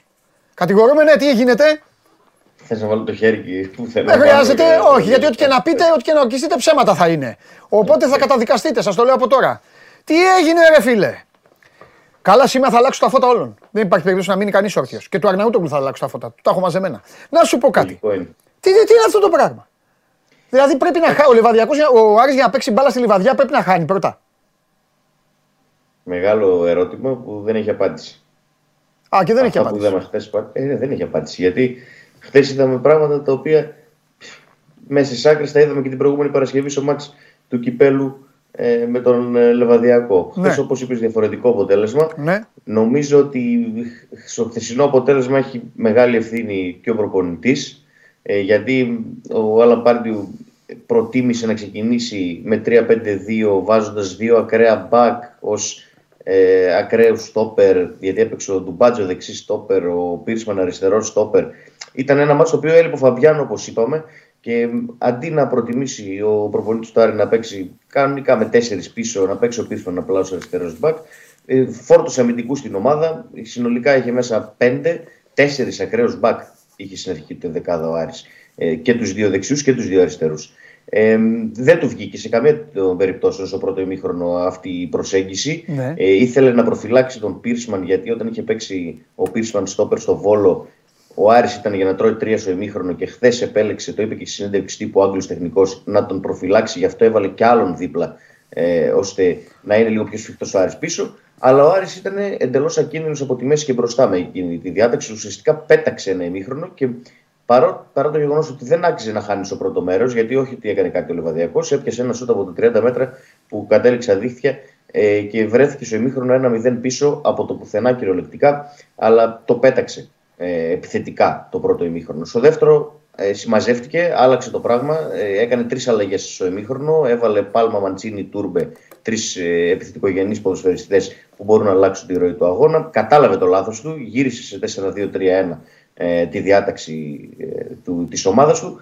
Ε, Παρ' όλα αυτά δεν ήταν όσο αποτελεσματικός θα έπρεπε να είναι για να πάρει το τρίποντο. Και δεν γίνεται ο Άρης να περιμένει σε κάθε παιχνίδι το Λουί Πάλμα να αντίθεται Κριστιανό Ρονάλντο ή Λιονέλ Μέση ό,τι θέσει φάουλ. Γιατί δεν γίνεται μέσα σε τέσσερις μέρες να βάζει δύο φοβερά ε, απευθείας φάουλ και πάλι να μην κερδίζει ο Άρης ε, χθες. Δηλαδή σε ροή αγώνα, σε σετ παιχνίδι, ο Άρης με το Λεβαδιακό σε δύο παιχνίδια δεν έκανε γκολ. Χθες είχε μερικές κραυγαλές ευκαιρίες, όχι όπως το παιχνίδι με τον ε, στο κύπελο. Ναι. Ο Γκρέις 86 έχασε ένα από αυτά που λες, ε, δεν χάνονται και όμως χάνονται. Να φωτογραφία. Ναι. Με καινή αιστεία αστόχησε, έστειλε την μπάλα εκτός. Ο Ματών Γκαρσία έχασε επίσης ε, με καινή αιστεία στο 65ο λεπτό μετά από γύρισμα του Μαντσίνη. Ε, γενικότερα είχε φάσει. Ο Άρης ήταν καλύτερος από το μάτι του κυπέλου στο δεύτερο μέρος, αλλά ήταν αναποτελεσματικό. Και ναι. ε, σίγουρα ήταν αποτέλεσμα το οποίο τον πάει αρκετά πίσω, αν αναλογιστεί κανείς ότι και οι άλλες ομάδες που έπαιξαν χθες, ο Ολυμπιακός Παναθυναϊκό, γκέλαραν και θα μπορούσε ίσως να μαζέψει τη διαφορά με τους ε, πρώτους. Ναι. Πες μου κάτι, θέλω να σε ρωτήσω κάποια συγκεκριμένα πραγματάκια. Το ένα είναι αυτό, το χθεσινό, πιστεύεις αλλάζει σε φιλοσοφία, σε σκέψη, σε ανάγκη, κάτι, ή θα. Ε, ε, ή τίποτα; Ε, εννοώ για προσταφαιρέσει, για Εννοείς άμεση, για τέτοιο. Για, προσταφαιρέσεις. για... Ναι. Κοίταξε, το χθεσινό δεν ξέρω αν αλλάζει, το σημερινό αλλάζει όμως. Για να το συνδυάσουμε το θέμα. Γιατί ε, έχει γίνει παραδοχή της Παϊάρης. Για το Μαντσίνη θα πεις. ενημέρωση της Παϊάρης. Ναι, για Αυτό θα ήταν το Μαντσίνη. δεύτερο που θα σε ρώταγα. Για Ε, πάμε. ναι, να το Ωραία, πες για το συνδέσουμε. Μαντσίνη λοιπόν. Ναι, να το συνδέσουμε γιατί χθες ο Μαντσίνη είδαμε ότι αγωνίστηκε έτσι Ναι. στο δεύτερο ημίχρονο. Ναι. Ε, σήμερα υπάρχει ενημέρωση της Παέρη ότι υπάρχουν προτάσεις για το Μαντσίνη, μία από τον Ολυμπιακό και μία από ομάδα της Ρωσίας. Ε, και μάλιστα, σύμφωνα με πληροφορίες, είναι πολύ κοντά ε, σε συμφωνία ο Άρης με μία από τις δύο ομάδες για την παραχώρηση του Μαντσίνη. Δεν νομίζω ότι ο Αργεντινός θα συνεχίσει στον Άρη. Ναι. Ε, οπότε, άμα συνδυάσουμε το χθεσινό, δηλαδή την κακή λειτουργία του Άρη και την αναποτελεσματικότητα στο επιθετικό τρίτο και το σημερινό, το γεγονός δηλαδή ότι ο Μαντσίνη κατά πάσα πιθανότητα θα αποχωρήσει από την ομάδα, ε, τότε νομίζω ότι είναι επιτακτική γίνει- ανάγκη η απόκτηση ε, ενός εξτρέμ Ωραία. ε, τις επόμενες ημέρε. Ωραία. Άλλο που θέλω να σου πω. Μας είπες για ευθύνη του Πάρντιου. Εγώ όμως θέλω να σε ρωτήσω ένα πράγμα. Εσύ ο ίδιος ανέλησες το πρόβλημα στα στόπερ. Εσύ ο ίδιος, πολύ όμορφα, μας ανέλησες όλες τις πατέντες που χρησιμοποιούνται και πολύ σωστά και έξυπνα είπες ότι ο Πίρσμαν το είχε κάψει το καρουνάκι του, οπότε ο Πάρντιου έπρεπε να σκεφτεί άλλα πράγματα. Εσύ ο ίδιος ομολόγησες κάτι το οποίο το είδαν ακόμη και οι μεγαλύτεροι αντιαριανοί. Ότι η ομάδα χθες είχε μία αναποτελεσματικότητα η οποία δεν ταιριάζει στην αξία και στα χρήματα που παίρνουν κάποιοι παίκτες της. Ο ίδιος είπες για τον Γκρέι, ο ίδιος είπες ότι η συμπεριφορά τους όσον αφορά στην όρεξη που έδειχναν στο πρώτο ημίχρονο ήταν πολύ μακριά από ομάδα η οποία είχε πάει πριν πέντε μέρες στο ίδιο γήπεδο. Έχει σημασία αυτό. Ήξεραν με ποιον θα παίξουν. Δηλαδή, από τη μία λέμε σημεία των καιρών, αλλά από την άλλη πήγαν και έπαιξαν εκεί που είχαν παίξει πριν πέντε μέρες. Δεν πήγαν ξαφνικά να παίξουν, ξέρω εγώ, στην ΟΠΑΠΑΡΕΝΑ. Λοιπόν, Δεν ξέρω τι θα το ωραία, αντιμετωπίσουν. ε, τέλεια. Εσύ ο ίδιος λοιπόν τα είπες όλα αυτά, όλο αυτό που βάλαμε. Ωραία. Ο Πάρντιου λοιπόν, ο Πάρντιου. Γιατί φταίει; Ως, ε, εκ του αποτελέσματος, στο πρώτο ημίχρονο η ομάδα του ήταν εντελώς ακίνδυνη στο επιθετικό τρίτο. Ναι. Θέλω να σου πω ότι φόρτωσε την ομάδα με πολλούς αμυντικούς στο πρώτο μέρος Ναι. και δεν κατάφερε να γίνει επιδραστικό ούτε ο Ζερβινιό που επέλεξε να ξεκινήσει βασικό, που θα μπορούσε να μην το ξεκινήσει. Να ξεκινήσει Γιατί είναι ωραία, ναι. τον- κάτσε, ρε, κάτσε ρε Δημήτρη. Ναι. Γιατί να μην τον ξεκινήσει το Ζερβινιό δηλαδή; Ο Ζερβινιό είναι. Γιατί να μην... Αν δεν τον ξεκίναγε θα μου Όχι. έλεγες γιατί δεν έπαιξε ο Ζερβινιό; Εσύ και ο κάθε Αριανός. Το θέμα είναι Ναι. ότι ο Άρης στο πρώτο ημίχρονο Ναι. έκανε μηδέν φάσεις. Μηδέν. Δεν γίνεται αυτό. Ναι. Ναι, γίνεται. Και η, και η Θέλω να σου Γερμανία, η πω- εθνική Γερμανίας. Δεν δεν σου λέω ότι η ευθύνη είναι ολοκληρωτικά. του Αγόρι μου, Πάρντιου. εδώ οι Προφανώς- προπονητές μου προφανώς του αλλάζουν τα υπάρχει. φώτα. Είναι ένας. Ένας Ναι. είναι ωραία. Αλλά όχι τώρα να έχει αυτή την εικόνα. Να έχουν αυτή την εικόνα ορισμένοι, να μην παίρνουν μέτρα μέσα στο γήπεδο μόνοι τους. Τα έχω δει τα παιχνίδια. Τα έχω δει όλων των ομάδων. Ναι. Δεν, πάμε, μην μπαίνα- δεν ανεβαίνανε. ρε. Τα μπακ δεν ανεβαίνανε. Δηλαδή, τα, τα μπακ του Άρη, τα μπακ του Άρη κάποια στιγμή αισθάνθηκα ότι παίζανε με τη μεικτή Real Madrid της Liverpool και City μαζί. Δεν ανεβαίνει. Ναι, δηλαδή, αλήθεια. εκτός αν μου πεις ότι είχε απαγορεύσει σε όλη τη γραμμή της άμυνας να περνάει τα 25 μέτρα από το γήπεδο. Όχι, ίσα ίσα το αντίθετο. Οι εντολές που έχουν δοθεί Μπράβο, είχαν δοθεί, τουλάχιστον ωραία, ήταν μας οι τα λες. ακραίοι, Ωραία. οι ακραίοι πακ να είναι πολύ ψηλά. Ναι. Ε, από τη μία πλευρά το έκανε ο Μαζικό, από την άλλη ο Μπακατά δεν ανέβηκε σχεδόν ποτέ. Αν και Μπράβο. είχε μια καλή στιγμή. Ε, το θέμα είναι ότι είδαμε ότι στο δεύτερο ημίχρονο μόλις άλλαξε το τροπάριο και έβαλε άλλους ποδοσφαιριστές, γύρισε στα γνωστά, ας το πούμε, γιατί ήταν η πρώτη φορά που είδαμε το 3-5-2 χθες Ναι. από τον Άρη. Νομίζω ότι μέσα σε όλα αυτά ε, το πείραμα αυτό ή η δοκιμή αυτή θα μπορούσε να έχει γίνει είτε σε φιλικό παιχνίδι είτε σε κάποιο άλλο παιχνίδι που δεν θα διακυβόταν ε, πολλά ας πούμε. Γιατί χθες ε, έδειξε ο Άρης πολύ έξω από τα νερά του στο πρώτο μέρος ε, έτσι πως επέλεξε να ξεκινήσει η ομάδα. Ναι. Στο δεύτερο ημίχρονο φάνηκε ότι ήταν πολύ καλύτερος και ότι μπορούσε να δημιουργήσει πράγματα. Νομίζω ότι θα μπορούσε να αποφύγει αυτή τη δοκιμή με, το, με το 3-5-2. Γι' αυτό σου είπα ότι ε, ο Πάρντιου έχει ευθύνη ε, έτσι πως ξεκίνησε. Εγώ την ομάδα. πιστεύω ότι ο Πάρντιου δεν, ευ- δεν φταίει σε τίποτα στον Άρη. Στον Άρη η γνώμη μου είναι ότι φταίει όλο αυτό το δημιούργημα το οποίο στηρίζεται σε έμπειρους πρώην πολύ καλούς ποδοσφαιριστές, νυν ποδοσφαιριστές τελικής ευθείας, με, με μέτρους. ένδοξο παρελθόν, με κάποιους πολεμιστές, αλλά όλους, όλους, και δεν το λέω, μην παρεξηγηθώ κιόλας, ε, αλλά όλους ξένους και χρειάζεται να υπάρχει το στοιχείο λίγο, χρειάζεται να υπάρχει ένας να ουρλιάξει. Χθες ο Άρης είχε στην αποστολή το Σιαμπάνι. Δεν είδα, α- άλλο ελληνικό όνομα δεν υπήρχε. Δεν υπήρχε, όχι. Ναι. Και το ξαναλέω, μακριά από με αυτοί οι συναισθηματισμοί και αυτοί δεν υπάρχουν στο ποδόσφαιρο. Δεν μπορεί να παίζει η Τσέλσι. Η Τσέλσι με σουρανούσε, με- είχε Μουρίνιο 20 ξένους. Δεν υπήρχε Άγγλος που λέει ο λόγος. Μου ήταν ο Λάμπαρ και ο Τέρι και τίποτα άλλο. Και μιλάγαν δύο τους αγγλικά. Αλλά ε, όλο αυτό που έχει κάνει ο Άρης, Δημήτρη μου, έτσι θα την πάει τη δουλειά ο Άρης. Όταν αυτή τους κάθεται, θα βγαίνεις εδώ και θα λες η ποιότητα του Άρη και τα χτυπήματα από δεξιά και τα, τα, τα στημένα και όλα τα υπόλοιπα.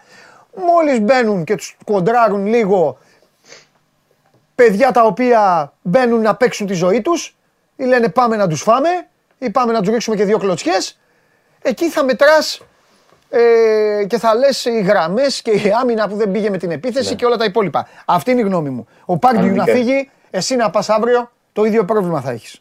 Δεν το συζητώ καν και δεν είπε να φύγει ο Πάρντιου. Εντάξει. Κατάλαβα Όχι, τι όχι, θέλεις καλά, παράδειγμα. καλά εννοείται. Ναι, ε, ο Πάρντιου είναι ο τελευταίος που φταίει σε αυτό το δημιούργημα που λες και εσύ. Δεν το συζητώ. Γιατί ο Πάρντιου ήρθε πριν δυόμιση μήνες στην ομάδα. Έτσι. Ναι. Δεν ήταν αυτός που έφερε παίκτες ή που έδωσε έγκριση για να έρθουν παίκτες. Να έρθει ο Ζερβινιό, να έρθει οποιοδήποτε ήρθε Ναι. το καλοκαίρι. Το θέμα είναι ότι κάθε χρόνο εργόμαστε και λέμε τα ίδια εδώ και πέρυσι τα είπαμε μετά τον αποκλεισμό με τη Λαμία και λίγο αργότερα Ναι. ότι αυτό το πράγμα που προσπαθεί ο, ο Καρυπίδης να κάνει στον Άρη ε, που προσπαθεί να κάνει τις μεταγραφές, που προσπαθεί να ε, φέρει στα ίσια τους ποδοσφαιριστές ε, κάθε φορά που κάτι δεν πάει καλά, που κάνει τα πράγματα, όλα τα πράγματα ο ίδιος, που λειτουργεί σε όλα τα επίπεδα ε, με βάση αυτά που θέλει να κάνει ο ίδιος, δεν έχει κατάλληλους ανθρώπους σε θέσεις για να πάρουν τις αποφάσεις, κάθε χρόνο, κάθε εβδομάδα θα έχουμε τα ίδια. Γιατί είναι απόλυτα φυσιολογικό όταν ε, ε, ο Καρυπίδης ο ίδιος παίρνει όλες τις αποφάσεις ε, να, μην γίνεται, να μην παίρνονται απόλυτα σωστές αποφάσεις σε όλα τα επίπεδα και ιδιαίτερα στο ποδοσφαιρικό κομμάτι. Γιατί Ωραία. πρέπει να ε, στελεχωθεί ο Άρης, το έχουμε ξαναπεί, με ανθρώπους οι οποίοι γνωρίζουν ποδόσφαιρο και με ανθρώπους οι οποίοι μπορούν να κάνουν πράγματα στο ποδοσφαιρικό κομμάτι και όχι απλά να είναι δύο-τρεις εκεί που είπες και εσύ οι Έλληνες και να λένε τα δικά τους εκεί πέρα και να έρχονται 25 καραβιές ξένων κάθε καλοκαίρι ή κάθε χειμώνα και να γίνεται το ίδιο σε επανάληψη, το ίδιο έργο σε επανάληψη κάθε μήνα. Φιλιά, Καλή συνέχεια. τα λέμε. Bye. Γεια σου Δημήτρη. Έτσι, για τον, α, έτσι που λέτε για τον Άρη. Αυτό πιστεύω ότι γίνεται. Όταν θες να φτιάξεις ένα νόστιμο φαγητό,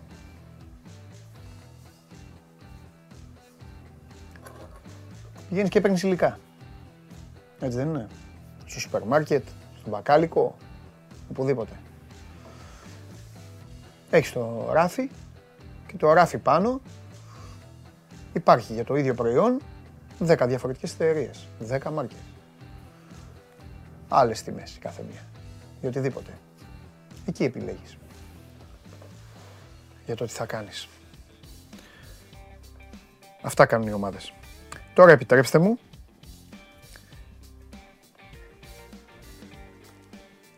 να μιλήσω με αυτόν που πραγματικά ήθελα να μιλήσω σήμερα. Πάμε.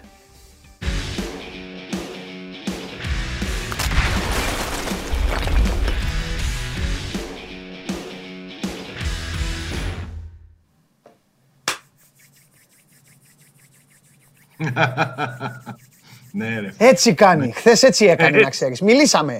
Χθε μιλήσαμε. Του λέω τι κάνεις; Μου λέει τρίβω τα χέρια μου, πες του Τζιομπάνογλου. Τρίβω Κάτσε, τα πες. χέρια μου. Κάτσε όμως μην γίνει καμιά στραβή. Του το είπα! Του το είπα! Του λέω κάτσε! Αν και ξέρεις, μετά του λέω εντάξει, βέβαια του λέω για σένα και στραβή να γίνει, θα πεις ότι για μένα είναι, για μένα, για μένα είναι νίκη. Όχι, όχι, Λοιπόν. όχι. να σου πω, Είσαι σοβαρός κύριε. να σου πω, Πες μου. Έλα βαθμολογία, έλα δείξτε τη βαθμολογία, δείξτε στο Σάβα τη βαθμολογία, δείξτε στο Σάβα τη βαθμολογία. Σάβα, Ορίστε. διπλό και 10. Διπλό και 10, Σάβα. Ναι, και έχει και κοντινά παιχνίδια πολλά. Για το Ξεχαλώς κύπελο θα έχει. Περίμενε. Ξεσαλώς Περίμενε. τώρα. Λοιπόν, Εσύ όμως κοιτάς πολύ ψηλά. Κάτσε. Βήμα-βήμα. Step by step. Game by game. ο Ρασβάν, που λέει. ο Ρασβάν κοιτάει πάντα το νούμερο 1. Τα δεν κοιτάει. Δεν κοιτάει άλλα. Σωστό, σωστό, σωστό. Κάτσε να δούμε τι θα κάνει σήμερα. Πότε γιατί στο είναι είπε, πολύ προηγουμένω; κωδικό το Σε εσένα τα είπε εδώ, όταν βγαίνεις στον αέρα, λέει άλλα, είναι ωραίος. Μου λέει ο Ντενής ότι του είπε στο Μάιο Πάοκ θα είναι πρωταθλητής. Αλλά τώρα δεν, στον αέρα δεν τα Τρεις λες, ε. φορές σου το έχω πει. Ε. Του έχω πει μια φορά ότι, που μου είπε ότι θα έχω Αχ. ρεπό. Του είπα ότι όταν Ναι. ε, η, η αποστολή του ΠΑΟΚ τριγυρνάει στους Ναι. δρόμους της Θεσσαλονίκης Ναι. σε ανοιχτό λεωφορείο σαν τους Αργεντίνους, τότε θα ζητάω εγώ ρεπό. του είπα. Τι θεός. Θα πάρεις πω. Θα καλύψεις εκεί, θα βγεις θα βγεις ζωντανά πάνω να από τα άλλο πεις λεωφορείο. Στον Από Ντένις άλλο. Μάρκο να τα πεις αυτά που μας δίνει ρεπό κάθε μέρα. Λοιπόν. Το Παρακαλάμε να βγούμε και δεν μας βγάζει. Επειδή όμως σήμερα η εκπομπή έχει άλλο ύφος, είναι πολύ. Ναι. Είναι, είναι τέτοιο. Είναι, γλιτώνεις εσύ. Κοίτα, κακομίρι, μην την πληρώσεις αύριο. Δεν εσύ. μας βρει τίποτα αύριο, ναι. Κοίτα, μην την πληρώσεις. Λοιπόν, πες μια, πες μια εντεκαδούλα και αν έχει Κοίταξε, κάτι και έχει- θα, και θα σε αφήσω. Θα σε αφήσω. Έχει ένα-δύο ερωτηματικά, Ναι. κυρίως μεσοεπιθετικά. Ναι. Ε, ο Κοτάρσκι θα είναι κάτω από τα δοκάρια. Ναι. Λογικά θα ξεκινήσει και ο Ίγκασον που επέστρεψε από εκείνο το πρόβλημα που είχε με τον Ντένοντα Ναι. και ο Κουλιεράκης δίπλα του στην άμυνα. Ωραία. Αριστερά θα είναι ο Ράφα Σοάρες. Α, θεωρώ ότι ο Σάστρε έχει προβάδισμα, αλλά έγιναν δοκιμές και με Βιερίνια δεξιά. Ναι. Του πάει βέβαια και το Ναι. Αγρίνιο, εδώ Ναι. που τα λέμε, αλλά νομίζω ότι ο Ισπανός έχει ένα προβάδισμα. Έχουμε στην μεσαία γραμμή, στους κεντρικούς σκάφ, τρεις παίκτες για δύο θέσεις. Θα τους πάω έτσι όπως αισθάνομαι ότι θα ξεκινήσουν με Ντάγκλας Αουγκούστο να είναι σίγουρος. Δίπλα του λογικά θα είναι ένας από τους ΒΑΜ ε, ή Τάντας. Ας βάλουμε το ΣΒΑΠ καλύτερα για να έχουμε μια εικόνα. Ε, Στην κορυφή της επίθεσης θα είναι ο Νέλσον Ολιβέηρα. Δεν χαλάει αυτό. Και έχουμε τώρα α, τον ε, ο Μάρελ Καντουρί πιο πιθανός στο 10 και μας μένουν τρεις παίκτες για δύο θέσεις. Ε, Μένουν ε, Νάρεϊ, Κωνσταντέλιας και Ζίβκοβιτς για τα άκρα. Νομίζω ότι αυτός που θα μείνει εκτός, θα, δεν θα ξεκινήσει, θα είναι ο Ζίβκοβιτς με τον Κωνσταντέλια αριστερά και τον Νάρεϊ δεξιά. Ακούγεται πολύ τον τελευταίο καιρό ότι ο Κωνσταντέλιας μπορεί να παίξει και στο 10, αλλά εγώ νομίζω ότι από τη στιγμή που είναι διαθέσιμος ο Ελ Καντουρί, αυτός είναι ο πρώτος υποψήφιος να πάρει φανέλα βασικού για να παίξει ε, εκεί στον άξονα με ρόλο επιτελικό. Μάλιστα. Κοίταξε να δεις τώρα. Για να σου, δώσω, να σου πω τώρα αυτά που, ε, που είπα και στο φίλο μου τον Ρασβάν. Το Αγρίνιο είναι μια μυστήρια υπόθεση. Πολύ Το- μυστήριο. Τον Πανετολικό, τον Πανετολικό δεν τον αφήνεις να το πιστέψει. Μην κοιτάς ο Παναθηναϊκός. Ο Παναθηναϊκός έτυχε. Μάτς χτισμένο στο 0-0 ήταν αυτό. Ο Ολυμπιακός έπαιξε πιο έξυπνα από ότι ο Παναθηναϊκός στο Αγρίνιο. Ο ΠΑΟΚ... Ε, ο, κοίτα, ο ΠΑΟΚ μπαίνει καλά στα παιχνίδια του. Μέχρι προ-Μουντιάλ. Ναι, προμουντιάλ. Ναι, αν το κάνει και τώρα, νομίζω ότι θα τη βγάλει εντάξει. Δεν νομίζω Πάντοτε ότι... στο Αγρίνιο Ναι. δυσκολεύεται. Παίρνει αποτελέσματα, αλλά δεν τα παίρνει εύκολα. Ναι, Αν έχει την εικόνα που είχε πριν τη διακοπή του Μουντιάλ, νομίζω και εγώ ότι έχει πολλές πιθανότητες να πάρει αυτό που θέλει στο παιχνίδι το, το απόψινό. Ναι. Εμένα αυτό που με προβληματίζει είναι εκείνη μία ώρα που είδα στην Καλαμάτα που μου θύμισε τον Πάουκ του κακού του διαστήματος τον πρώτο καιρό.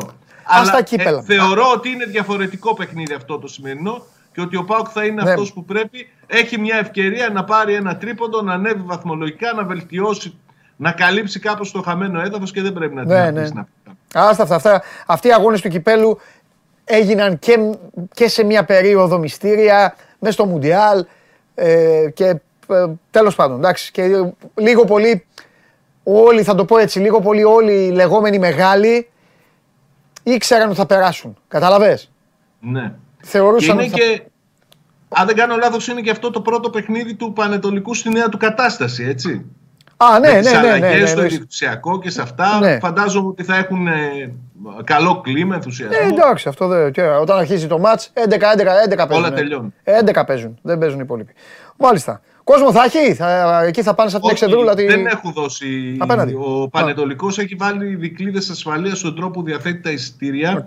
Δεν ξέρω Ναι. αν θα βρεθούν Ναι. φίλοι του ΠΑΟΚ. εκεί, Αλλά α, έλεγε ότι για να πάρεις ένα εισιτήριο θα πρέπει είτε να έχεις διαρκείας, Ναι. είτε να έχεις αγοράσει προηγούμενα παιχνίδια στη σεζόν, Ναι. προηγούμενα εισιτήρια α, στη σεζόν Ναι. μέσα για άλλα παιχνίδια. Δεν ξέρω τι θα γίνει. Ξέχασα να το πω στο Χαλιάπα. Ήταν ένα, ένα από αυτά, δεν μου το θύμισες και εσύ, ρε Ντενής, δεν είσαι πιο μακριά. Ε. Τι Ήθελα- έγινε, που Αυτό με βλέπανε τον από- Άρη, ρε παιδί μου. Πάνε, βασανίζονται οι άνθρωποι. Βέβαια, το γούστο τους κάνουν.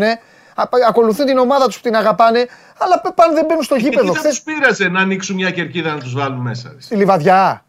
Ναι. Εντάξει, είναι θέμα ομάδων, ρε, εσύ, Σάβα, αυτό. Το Το ξέρει πολύ κύπελο καλά. τους βάλανε προχθές. Κάτσε ρε Σάβα, αν έρθουν οπαδοί μιας ομάδας στην Τούμπα, δεν είναι δικαίωμα του Πάουκ να μην τους βάλει μέσα.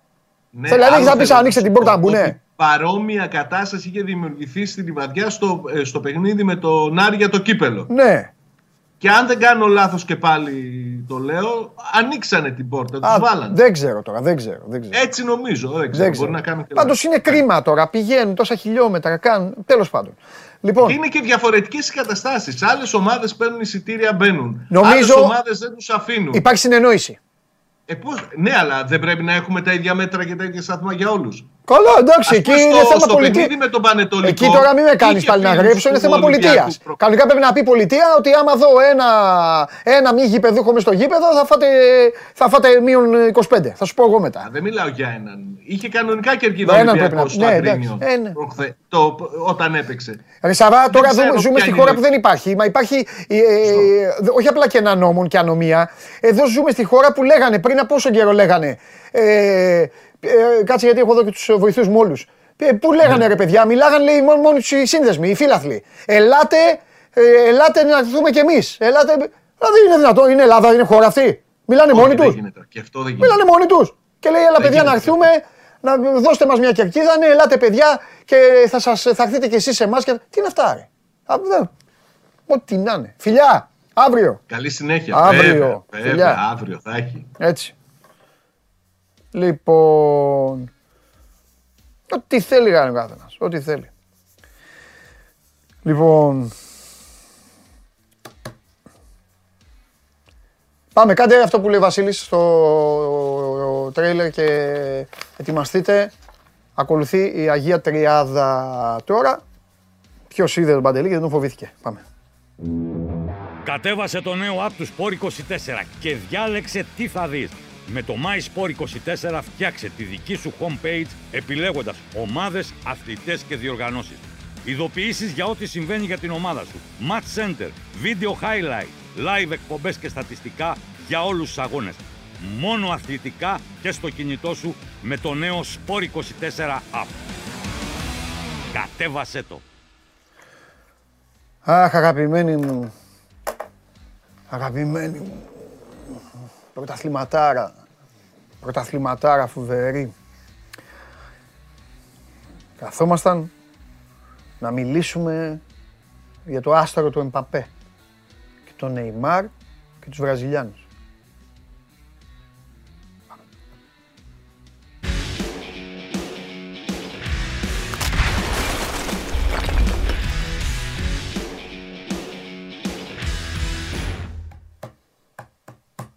Ωραία με προλογίζεις πάντως. Να σου πω κάτι. Σαν αστέρα δηλαδή. Να σου πω κάτι μεγάλε κερδισμένε της χθεσινής ημέρας. Να σου πω κάτι. Ναι, να πεις. Να πεις. Μπορεί να δεν λέγαμε ότι λέγαμε την ώρα του αγώνα. Το βράδυ που όλα είχαν τελειώσει, Μμμ. καλά έκανε ο Αλμέιδα. Καλά έκανε ο Αλμέιδα γιατί πήγε με όλο αυτό που συζητάγαμε μέχρι χθες. Πήγε πιο πολύ με το να ταιριάξει αυτό που έπαιζε με αυτούς που έβαλε, παρά να τα ανακατέψει. Και γι' αυτό το παιχνίδι διαρκεί 90 λεπτά και έφε- έβαλε και τον κολλητό σου το Φαν Βέερτ μέσα που έβαλε και δύο γκολ και τον δικαίωσε και, και χίλια δυο. Και να σου πω κάτι, και τελευταίο, το είπα δύο φορές εδώ. Είχε και την τύχη η ΑΕΚ, ρε φίλε, να παίξει και στο γήπεδό της. Γιατί μπορεί, γιατί οι άλλοι δύο γκέλαραν έξω. Μπορεί το ματς, αν ήταν στη Λαμία, μπορεί και η ΑΕΚ να μην το είχε πάρει. Αλλά Ναι, εντάξει. μπορεί να πήγαινε αλλιώς. Ναι, Δεν τι το- να κάνουμε. Συμφωνώ. Έστησε, έστησε μια ωραία παγίδα η Λαμία. Ε, το λέω όμορφα για την ομάδα, δεν το λέω άσχημα. Εκμεταλλεύτηκε όσο μπορούσε και τις απουσίες της ΑΕΚ, δηλαδή την όποια ταραχή, άλλο να κάνουν προπόνηση, χωρίς το Διαμαντόπουλο και τον Αρναούτογλου οι συμπαίκτες μας, άλλο να το βλέπουν σε επίσημο παιχνίδι. Και εκμεταλλεύτηκε και αυτή τη διακοπή του Μουντιάλ. Γιατί άλλο τα φιλικά παιχνίδια, άλλο το, το κυπελάκι τώρα, άλλο το, το επίσημο μάτς. Εντάξει. Το ανακάτεψε. Εγώ περίμενα ότι η ΑΕΚ θα βάλει γκολ κάποια στιγμή. Εντάξει. Εμένα είχαν αρχίσει Δεν να περίμενα βγαίνουν ότι θα τα μπει, ο- δεν περίμενα ότι θα μπει ο Φαν Βέερτ. Γεια σας, ήρθα, Εγώ πάρ' αυτό, το. εγώ αυτό περίμενα. Εγώ αυτό περίμενα. Εντάξει.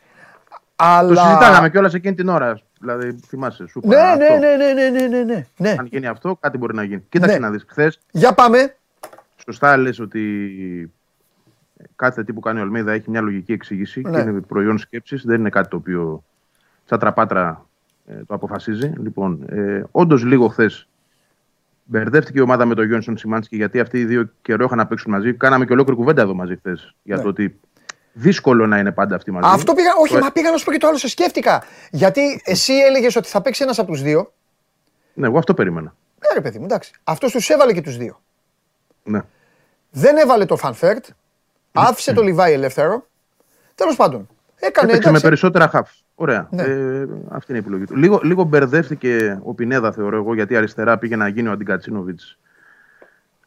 Δεν, δεν μπορούσε να το εξυπηρετήσει. Ναι. Να το υπηρετήσει, μάλλον, με τον ίδιο τρόπο που το κάνει ο Κατσίνοβιτ. Και γενικά θεωρώ ότι τον έμπλεξε αυτή η κατάσταση. Ήταν καλύτερος όταν ήρθε πιο κεντρικά. Όταν έφυγε δηλαδή ο ένας εκ των δύο Σιμάνσκι για να μπει ο Φανβέρτ. Φανταστικό, Φάνηκε και παίζουμε ότι το είναι 1-2 καλύτερα. φανταστικά. Και επίσης, επίσης προσθέτω, εγκλωβίστηκε και ολόκληρη η ομάδα, στο είπα εκείνη την ώρα, εγκλωβίστηκε ολόκληρη η ομάδα. Αισθάνθηκε την τάση, υπάρχει αυτός στο ποδόσφαιρο, αισθάνθηκε την τάση να παίξει πολύ από εκεί.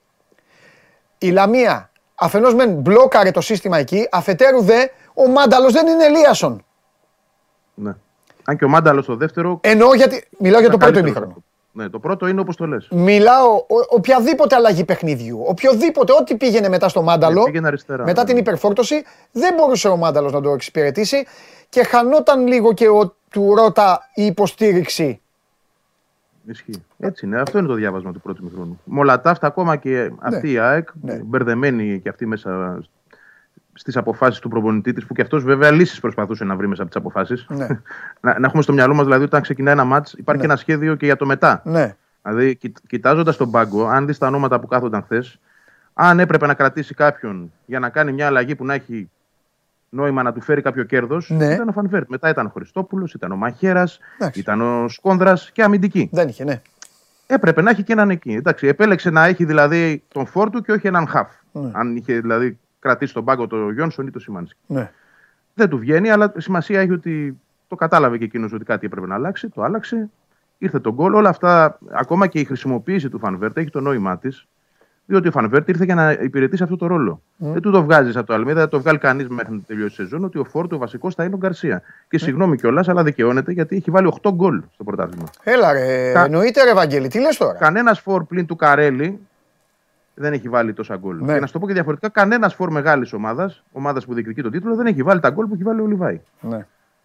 Γιατί λοιπόν να κάνει πίσω σε αυτό το σχέδιο. Ούτως ή άλλως όμως Μπράβο. το σκεπτικό το καλοκαιρινό, γιατί όλο αυτό έχει μια προεργασία και ένα διάβασμα από τον προπονητή. Ναι.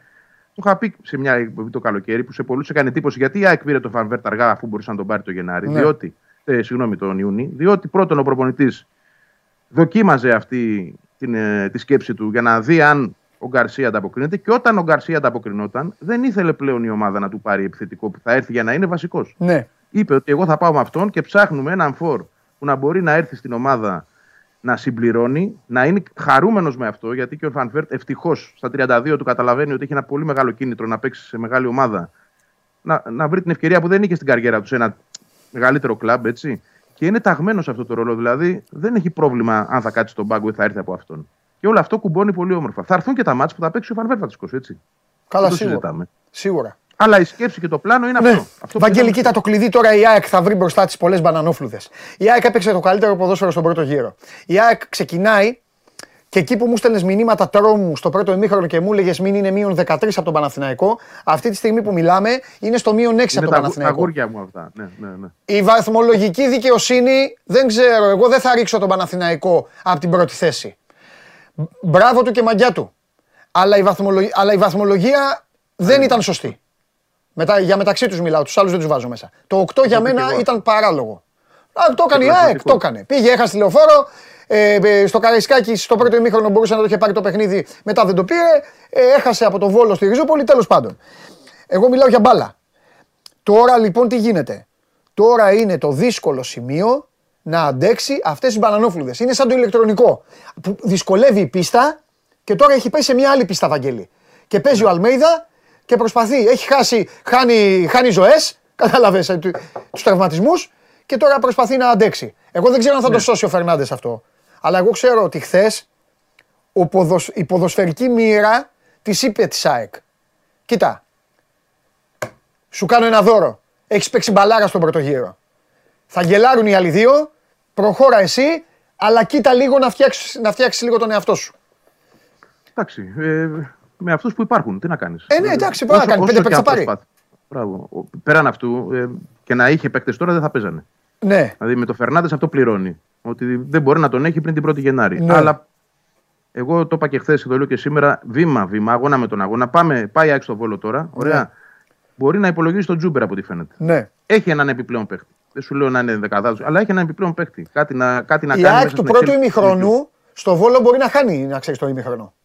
Εντάξει. ναι. Καλά, δεν δέχτηκε φάση η ΑΕΚ χθες για να χάνει. Να μου πεις άλλη ομάδα Βόλος. Ναι, ρε Βαγγέλη, για το Βόλο μιλάω, δεν λέω για τη ναι, Λαμία. Ε, Το Βόλος Το στο Βόλος δεν είναι. Και ο Βόλος δεν είναι ο Βόλος του Φερνάντε όμως πια. Εντάξει, αλλά ο ξέρω. Βόλος ξέρεις, ο Βόλος δεν βλέπει ονόματα. Αυτοί, αυτοί έχουν μια παίξει, πολύ ναι. μεγάλη τύχη. Έχει φτιάξει ο Μπέος εκεί μια ομάδα, πηγαίνουν, τους βλέπουν οι συγγενείς και οι φίλοι τους και αυτοί που μπαίνουν μέσα, Βαγγέλη, και παίζουν, παίζουν σαν να παίζαμε όπως παίζαμε μικρά στην Αλάνα. Δεν έχουν, δεν καταλαβαίνουν. Ότι περιμένω και εγώ πιο δύσκολο παιχνίδι, σίγουρα το περιμένω. Από Ναι. την άλλη, υπάρχουν κάποια καλά πράγματα. Ναι. Ένα, ότι η ομάδα έχει ψυχολογία. Δεύτερο, που για μένα το πιο σημαντικό από όλα, ίσως από αυτό έπρεπε να ξεκινήσω. Ότι η ομάδα μπαίνει στο γήπεδο με όποιον και αν παίζει, όπου και αν παίζει και το έχει δείξει φέτος. Παίζει με την ίδια νοοτροπία και δεν Σωστό. ε, πάει να κάνει κάτι άλλο από το να κερδίσει. Δηλαδή να επιβληθεί, να πάρει την μπάλα, να παίξει, να βρει τα γκολ εκείνη, να κάνει εκείνη τι Σωστό. φάσεις. Άρα αυτό το πράγμα δεν αλλάζει όποιος και αν λείπει, όποιος και αν μπαίνει και βγαίνει. Ναι. Και επειδή είναι και η συνθήκη του συγκεκριμένου μάτς, ενημερωθήκαμε σήμερα ότι θα πάρει η ΑΕΚ και 5.000 εισιτήρια, θα έχει τον κόσμο της. Ξαναλέω τον Τζούμπερ μια επιπλέον λύση. Να βγει και αυτό το παιχνίδι, να πας στο επόμενο στα Γιάννα που θα είναι ακόμα μεγαλύτερη παγίδα, γιατί είδαμε τι έκανε χθες ο ΠΑΣ στον Ολυμπιακό. Και εκεί να υπολογίζεις και τον Τζούμπερ πιο πολύ, να έχει γυρίσει ο Φαν Βέερτ, ε, συγγνώμη, ο Φερνάντες, να είναι ενταγμένος κανονικά. Και ίσως και ο Άμραμπατ. Δηλαδή, αγώνα με τον αγώνα, κάτι να τσιμπάς Ναι. από επιστροφές για να προχωράς. Ναι. Ο στόχος είναι πολύ συγκεκριμένος να πάει η ΑΕΚ στο μείον 6, μπορεί και λιγότερο, με τον Παναθηναϊκό στο ντέρμπι. Και εκεί να παίξει δηλαδή, δεν ξέρω πώς θα είναι η κατάσταση, μην, παί- μην παίζει ακόμα εκείνη την περίοδο αυτό που σου έλεγα πριν για πλάκα στο τηλέφωνο. Για πλάκα. Φοβόμουν. Δεν κρύβομαι. Επειδή έχω δει πολλά στην ΑΕΚ. Να φτάσουμε στο 10, μείον 13, μην πάμε εκείνη στο μείον 3 η δουλειά. Έτσι. Δηλαδή είναι και αυτό ανοιχτό. Λοιπόν, Κάτσε ρε Βαγγέλη, Άρα- είναι πιο ναι. δίκαιο αυτό από το άλλο. εντάξει, να γίνει και πράξη αυτό το θέμα. Εντάξει τώρα, εμείς μιλάμε με το τι έχουμε δει μέχρι τώρα. Πού να ξέρουμε Ναι. τώρα στο τέλος. Στο τέλος μπορεί να το πάρει το πρωτάθλημα ο Πανετολικός. Εγώ ότι με νοιάζει κιόλας. Αλλά εμείς λέμε για αυτά που βλέπουμε. Αν και η ΑΕΚ ακόμα το συνεχίσει να είναι αυτή πρωτάθλημα, που είναι, ακόμα και το μπορεί. πρωτάθλημα είναι ορθάνικτο. Η χθεσινή γκέλα του Παναθηναϊκού, η χθεσινή γκέλα του Παναθηναϊκού, ε, πώς να σου πω, έδωσε έξτρα κουράγιο, έξτρα κουράγιο και έξτρα αυτοπεποίθηση στην ΑΕΚ και θα το, ξε- θα το πω τώρα εγώ, άσχετα με το τι έχω να του πω του Χριστοφιδέλη, κράτησε και τον Ολυμπιακό. Γιατί για τον, Ναι, Ολυμπιακό, εντάξει, γιατί- ο- γιατί για τον Ολυμπιακό αυξήθηκε η διαφορά από την ΑΕΚ, από την ΑΕΚ αλλά Αλλά, είναι από την... αλλά δεν είναι το πρώτος ίδιο πράγμα. αλλά δεν είναι πρώτη ΑΕΚ, καταλαβέ. Ο Ολυμπιακός έτσι τον πρώτο κοιτάει. Οπότε έμεινε σαν να μην έγινε η αγωνιστική ήταν χθες για τον Ολυμπιακό. Και είναι και ο Πάουκ σήμερα. Ο Πάουκ σήμερα να κερδίσει είναι στο μείον 4 την ΑΕΚ πάλι. Σωστό. Μα, Και από την μα κορυφή όποιος πιο κοντά. ξεγράφει, μα όποιος ξεγράφει τον Μπάουκ, εντάξει, προφανώς δεν, βλέπει και το- δεν βλέπει και ποδόσφαιρο. Βλέπει μπάλα. Δεν λέω ότι ο Πάουκ δεν και καλά θα πάρει το πρωτάθλημα. Αλλά είναι μια ομάδα που αν είναι Ευαγγέλη μου μέσα στο κυνήγι, δηλαδή θα δούμε playoff ε, θάνατο, κατάλαβες. Και εγώ, και εγώ αυτό περιμένω. ότι Στο πλοίο θα είναι κοντά. Ε, αν Εντάξει, είναι όλοι λοιπόν δεν- κοντά, δεν βλέπω άστο. Ε, τι άλλο τώρα να σου πω, ήθελα τίποτα. Α, ε, ε, στέλνει πολύ ευγενικά ένα παιδί. Τα είπαμε χθες, δεν ξέρω τώρα τι μπορεί, αλλά έστειλε πολύ ευγενικά. Μου λέει Παντελή, σε παρακαλώ, πάλι να σου πει για τα plexiglass. Πληρώσαμε τόσα Να λεφτά, πω, δεν να πω. βλέπουμε. Δεν βλέπουμε, λέει, ξέρω. δεν μπορώ να καταλάβω ποιος παίκτης έχει την μπάλα. Η αλήθεια είναι ότι στις Μιλάμε 5-6 για το πρώτες πέταλο, σειρές, έτσι. Παντού. Τι παντού, ρε, περίμενε. ήταν το- Περίμενε. Κάτσε, θα σου εξηγήσω. Στο Χθες μάτς με ήταν τον το πρώτο Μπάουκ παιχνίδι. είχε παντού plexiglass. Όχι. Όχι, είχε χθες όμως. Μα το- στο είπα χθες ότι πλέον το γήπεδο είναι γεμάτο από αυτό. Μαζί δεν το κουβεντιάζαμε. Βαγγέλη, Γέμισε πλέον. Γέμισε. δεν το πρόσεξα καν στο παιχνίδι. Αυτή είναι. Για άμα, βλέ- άμα είσαι ανώμαλος και βλέπεις μόνο, μόνο μπάλα. Μα δεν από είδα εκεί που καθόλου παίρνει τίποτα. κάμερα, Έβλεπα μόνο δεν το θα μα... καταλάβεις. Είχε όλο το γήπεδο. Όλο το γήπεδο έχει πλέον, ναι. Α, γιατί ρε το έκανε αυτό; Δεν γίνεται. ε, Για να πάρει την αδειοδότηση. Είναι υποχρεωτικό. Δεν- Η ΑΕΚ έπαιζε, παίζει με το πρώτο εξάμεινο της αδειοδότησης, το οποίο της επέτρεπε να προχωρήσει να κάνει και κάποια άλλα πράγματα τα οποία είναι, είναι βάση νόμου. Δεν γίνεται να μην τα έχει. Πρέπει να το έχει το προστατευτικό. Σε ένα μικρότερο, χαμηλότερο ύψος από εκεί που είναι, βέβαια. Ξέρετε, γιατί ρε, τα άλλα τα γήπεδα έχουν παίχτη. προστατευτικά; Δεν ξέρω. Μήπως επειδή είναι η απόσταση πιο Ή μικρή. μήπως επειδή έχουν Τα άλλα κάγκελα. γήπεδα. Ή μήπως επειδή έχουν κάγκελα. Υπάρχει κάγκελο. Η Υπάρχει ΑΕΚ, απόσταση. η ΑΕΚ δεν είχε κάγκελο, ήταν μόνο το τσιμεντάκι, ε. Ναι. Α, Όχι, υ- υπήρχε καγκελάκι. Υπήρχε καγκελάκι από πάνω. Μικρό. α, Υ- Υπήρχε. Εγώ ε, καταλαβαίνω ότι αυτό είναι υποχρεωτικό λόγω της απόστασης της εξέδρας από το γήπεδο. Ναι, Αλλά τέλος πάντων έπρεπε να γίνει. Ε, το γεγονός τώρα το πώς έγινε, ναι, γιατί υπάρχουν παράπονα πράγματι και εγώ τα εισπράττω. Ε, ναι.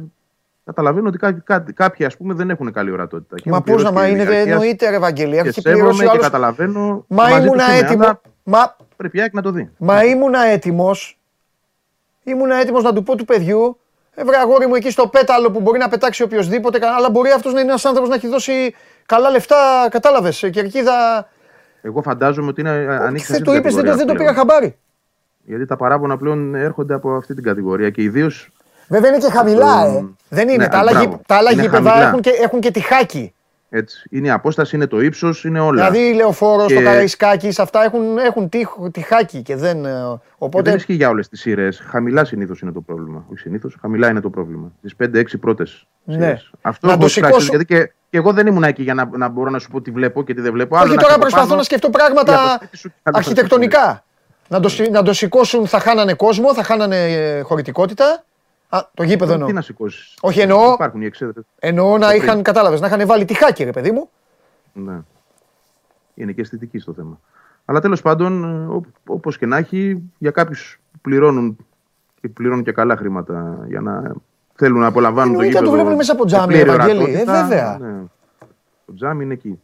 Πω, ε, μάλιστα, κρίμα.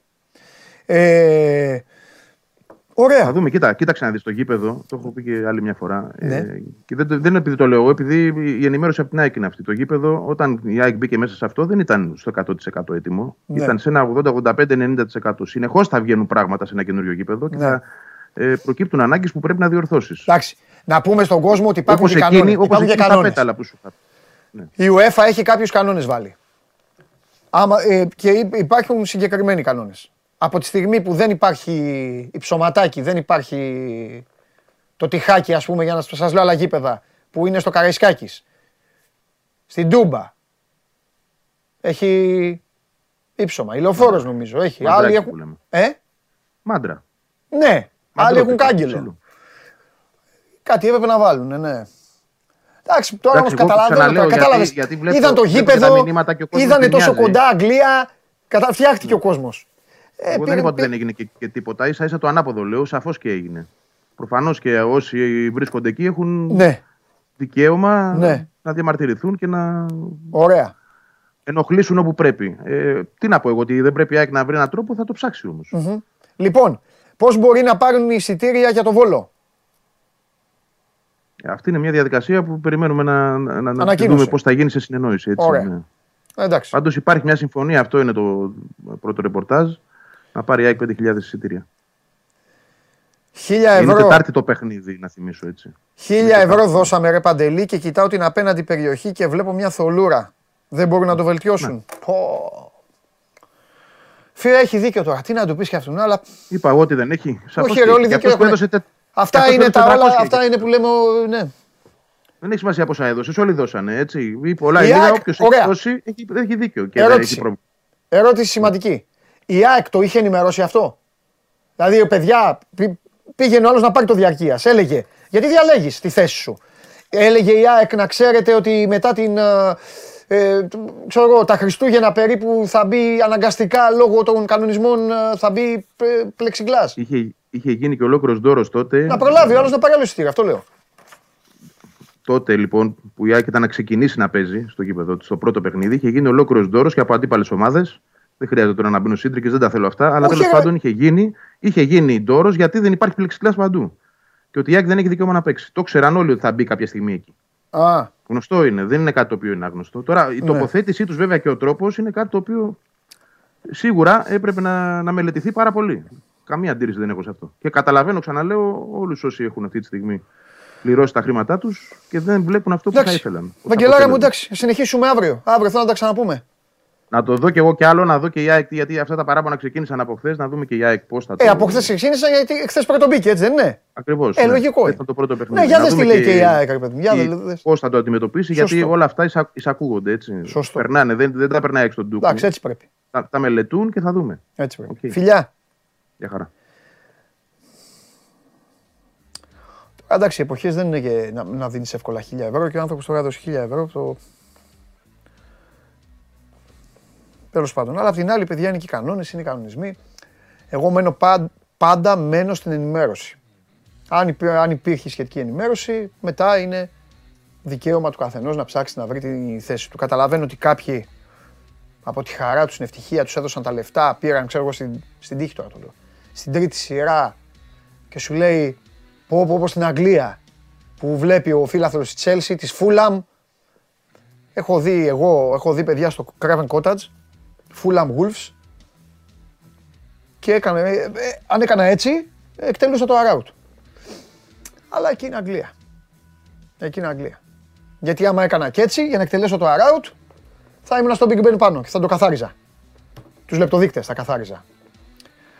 Αυτό. Λοιπόν. Έλα, ας γίνει η εκπομπή τώρα turbo. Πάμε.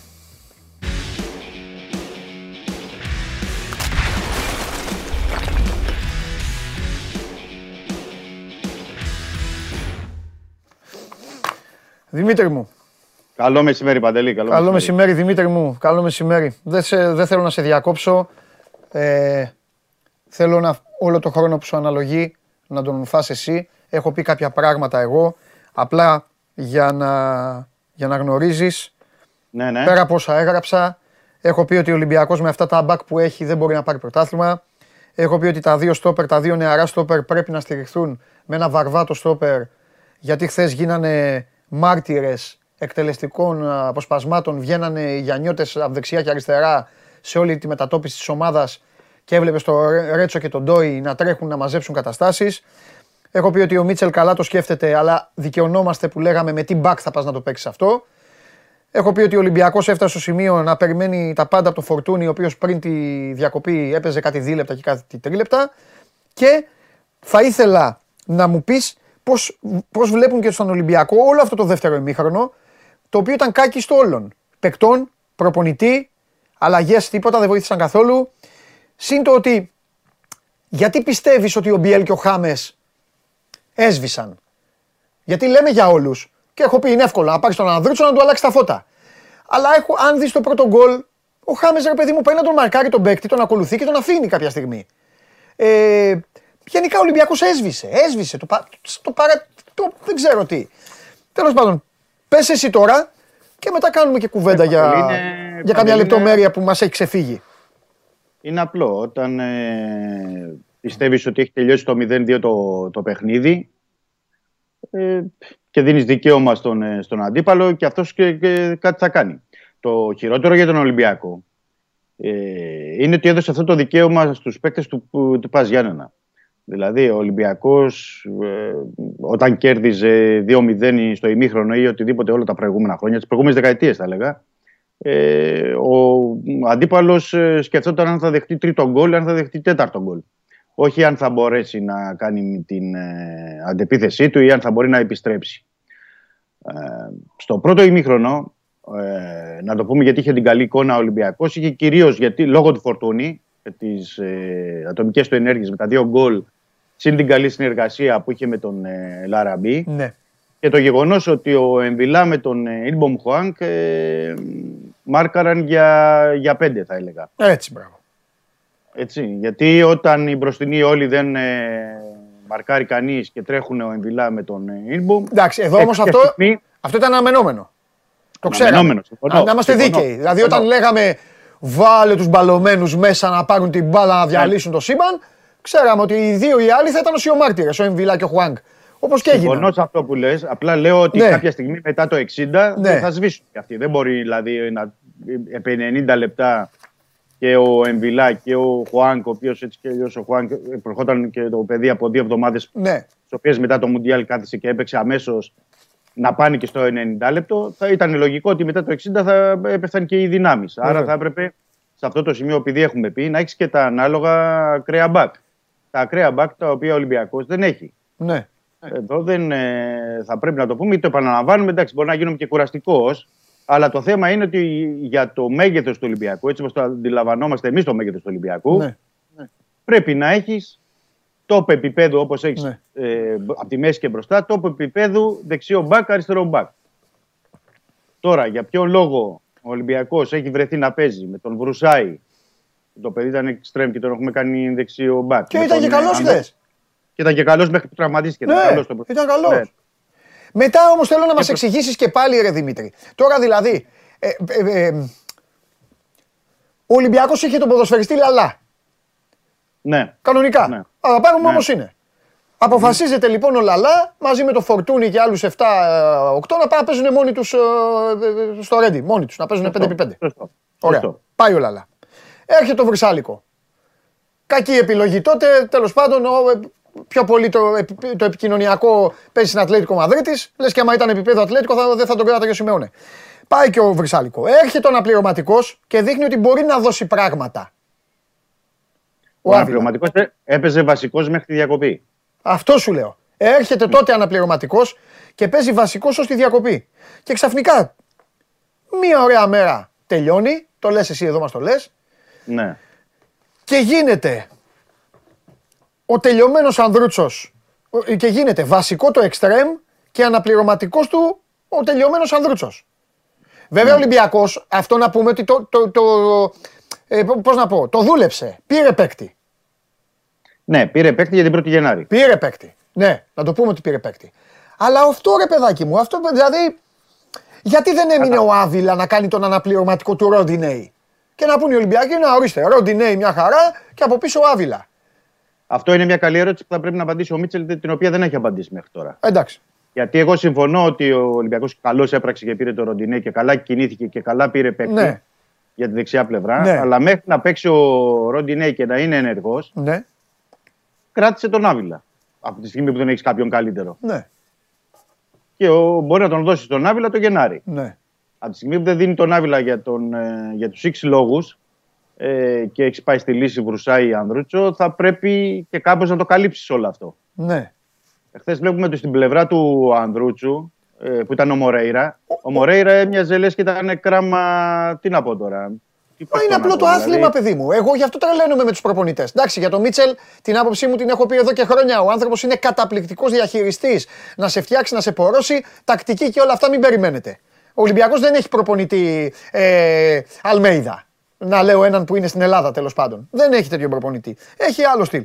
Αλλά ε, ε, Δημήτρη μου, τα Γιάννενα, αν το μάτς γινόταν μέχρι την αλλαγή του χρόνου, εκεί θα πήγαινε η μπάλα να ξέρεις. Εκεί. Ναι, το ξέρω. Γι' αυτό το λέω. Γιατί για, εκεί περιμένεις και τη βοήθεια από τον πάγκο. Ναι.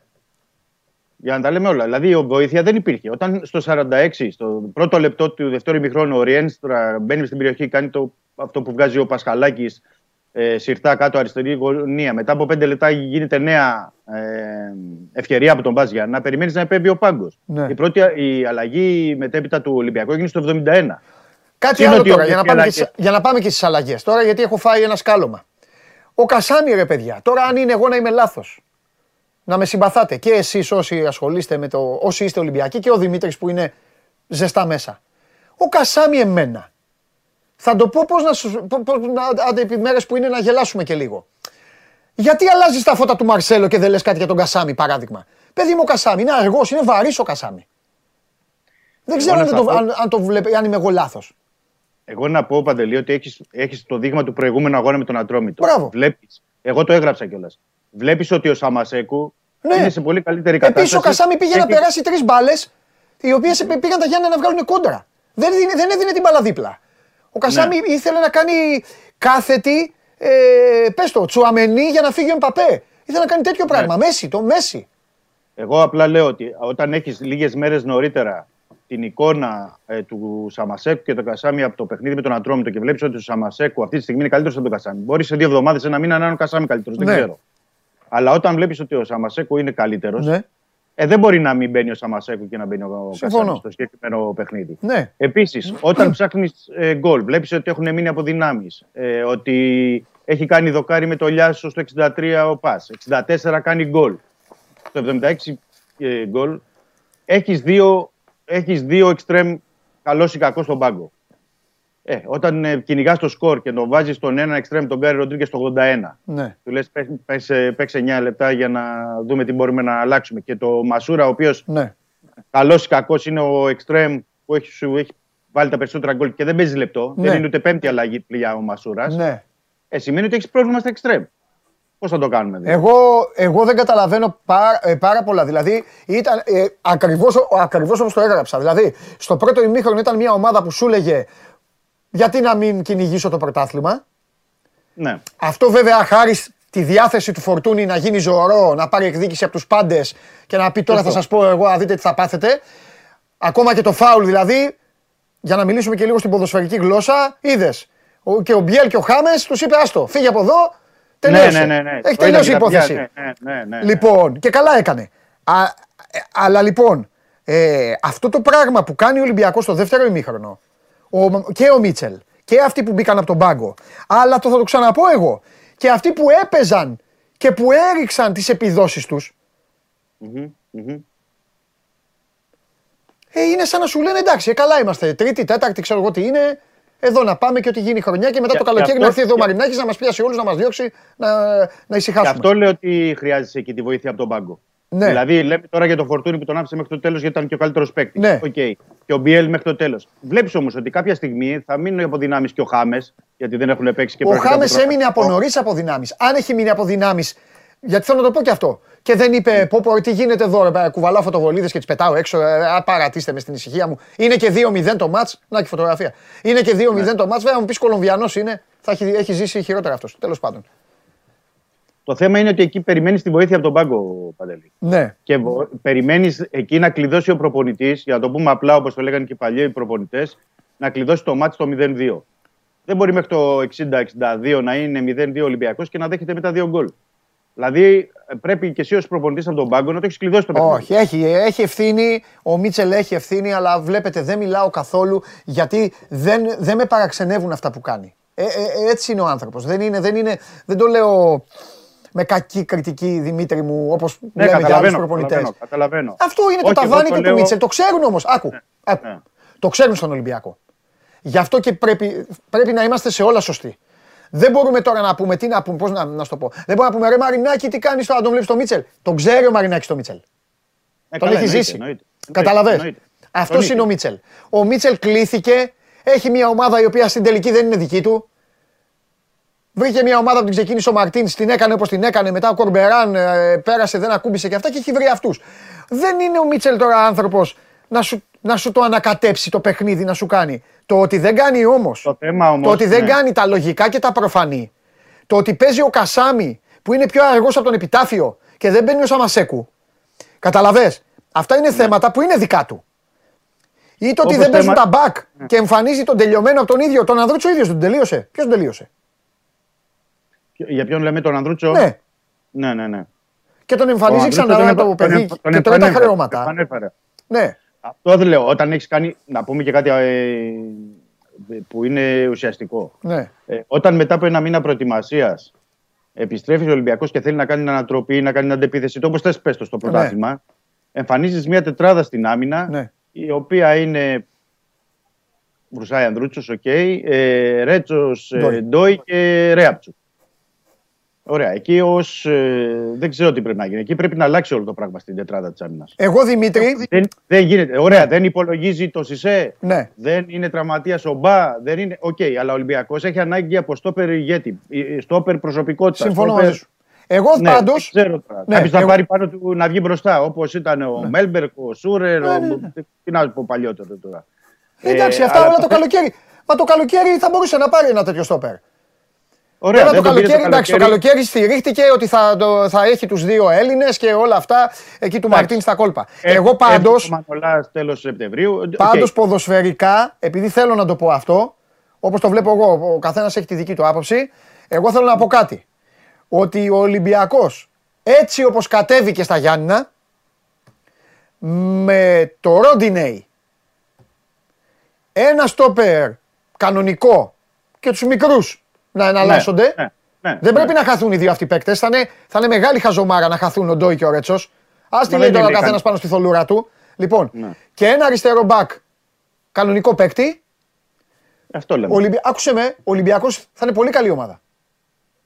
Εννοείται. Εγώ το Χουάνκ, Εννοείται. το Χουάνκ Εμβιλά και η μπάλα μπροστά δεν, το, δεν θα το άλλαζα.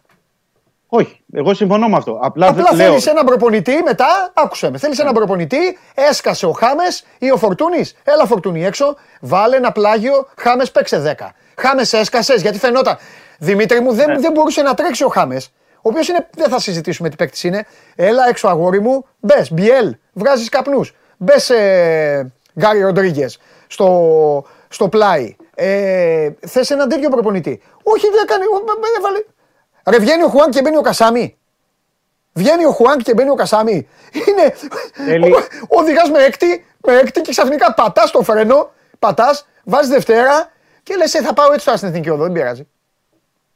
Αυτό είναι παντελή. Εγώ σου λέω και με το σύστημα που παίζει ο Μίτσελ. Θέλεις, θέλεις ποιοτικούς και θέλεις παίκτες ακραίους που να κάνουν διαφορά και Ναι. στην άμυνα και στην επίθεση. Ναι. Οκ, κουράστηκε ο Φορτούνης, κουράστηκε ο Μπιέλ, δεν ξέρω ποιος άλλος. Πρέπει να μπουν εκεί καθαροί εξτρέμ. Ναι. Τους οποίους καθαρούς εξτρέμ ο Ολυμπιακός για τον Α Β λόγο δεν τους έχει πε- πλην του Γκάρι Ροντρίγκες. Δεν υπολογίζεται ο Μπόουλερ, δεν υπολογίζεται ο Ντολαφουέντε. Δεν σου βγήκαν παίκτες. Ο Μασούρας δεν είναι στην καλή κατάσταση. Αλλά το θέμα είναι ότι σε 10 μέρες έχουμε και επίσημα μεταγραφική περίοδο. Ναι. Ο Ολυμπιακός είτε έχουν γίνει λάθη που έγιναν το περασμένο κανόνα, είτε όχι. Ο- ε, έχει το χρόνο αυτή τη στιγμή και την. ε, Δύο θέλει. ε, πώς το Δύο πω. παίκτες θέλει. θέλει. Θέλει δύο παίκτες στα εξτρέμ κανονικά. Δύο και τε, όχι, ε, άστα εξτρέμ. Ενώ ένα στόπερ και ένα αριστερό μπακ. Καλά, εννοείται. Ναι. Στόπερ και αριστερό ναι.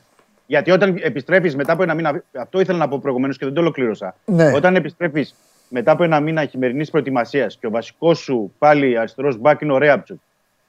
Και βάζεις Στο- 9 δεν λεπτά στο το είπα. μάτι. Ρε φίλε, δεν στο είπα όμως. Ναι. Σου λέω αφού αυτός θα παίζει. Ναι.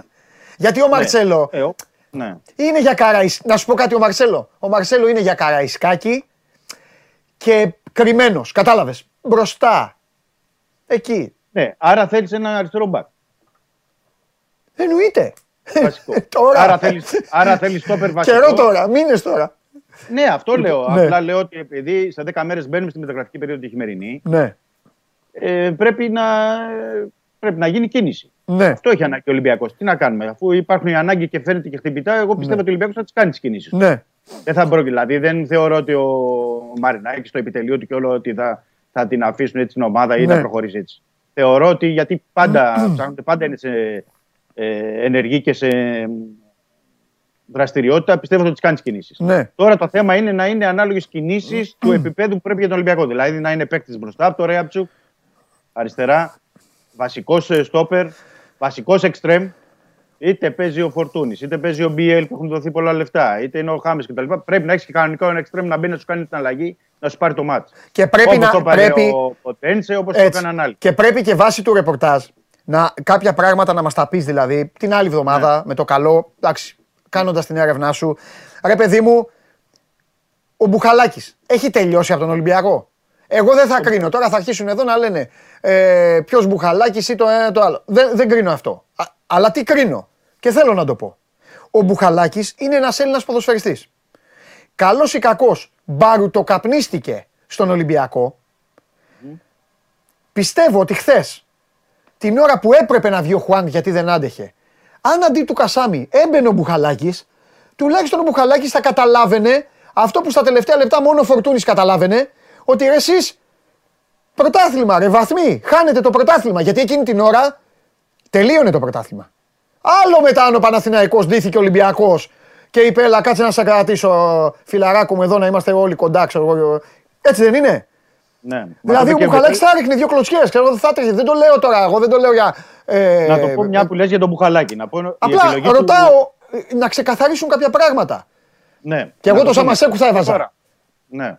Το Σαμασέκου θα έβαζα. Εγώ. ναι. Αλλά και εγώ. για το μπουχαλάκι, ρε παιδί μου, να μάθουμε. Σωστό. Να Έλληνας το πω- ποδοσφαιριστής είναι που ξέρει τι σημαίνει το Γιάννενα Ολυμπιακός από 0-2-2-2. Αυτή τη στιγμή ο, ο Μπουχαλάκης είναι πέμπτος στη ιεραρχία των, των χαφ, να το πούμε έτσι απλά. Ναι, Δηλαδή είναι η βασική ο Εμβιλά με τον Χουάνκ, ναι, είναι ο, με- ε, ο Σαμασέκου, ναι. ο Κασάμι, οι τέσσερις. Πέμπτος ο Μπουχαλάκης, έκτος ο Κούντε. ναι. Ο Μπουχαλάκης και ο Κούντε ήταν χθες, να θυμίσω ότι ήταν εκτός 20.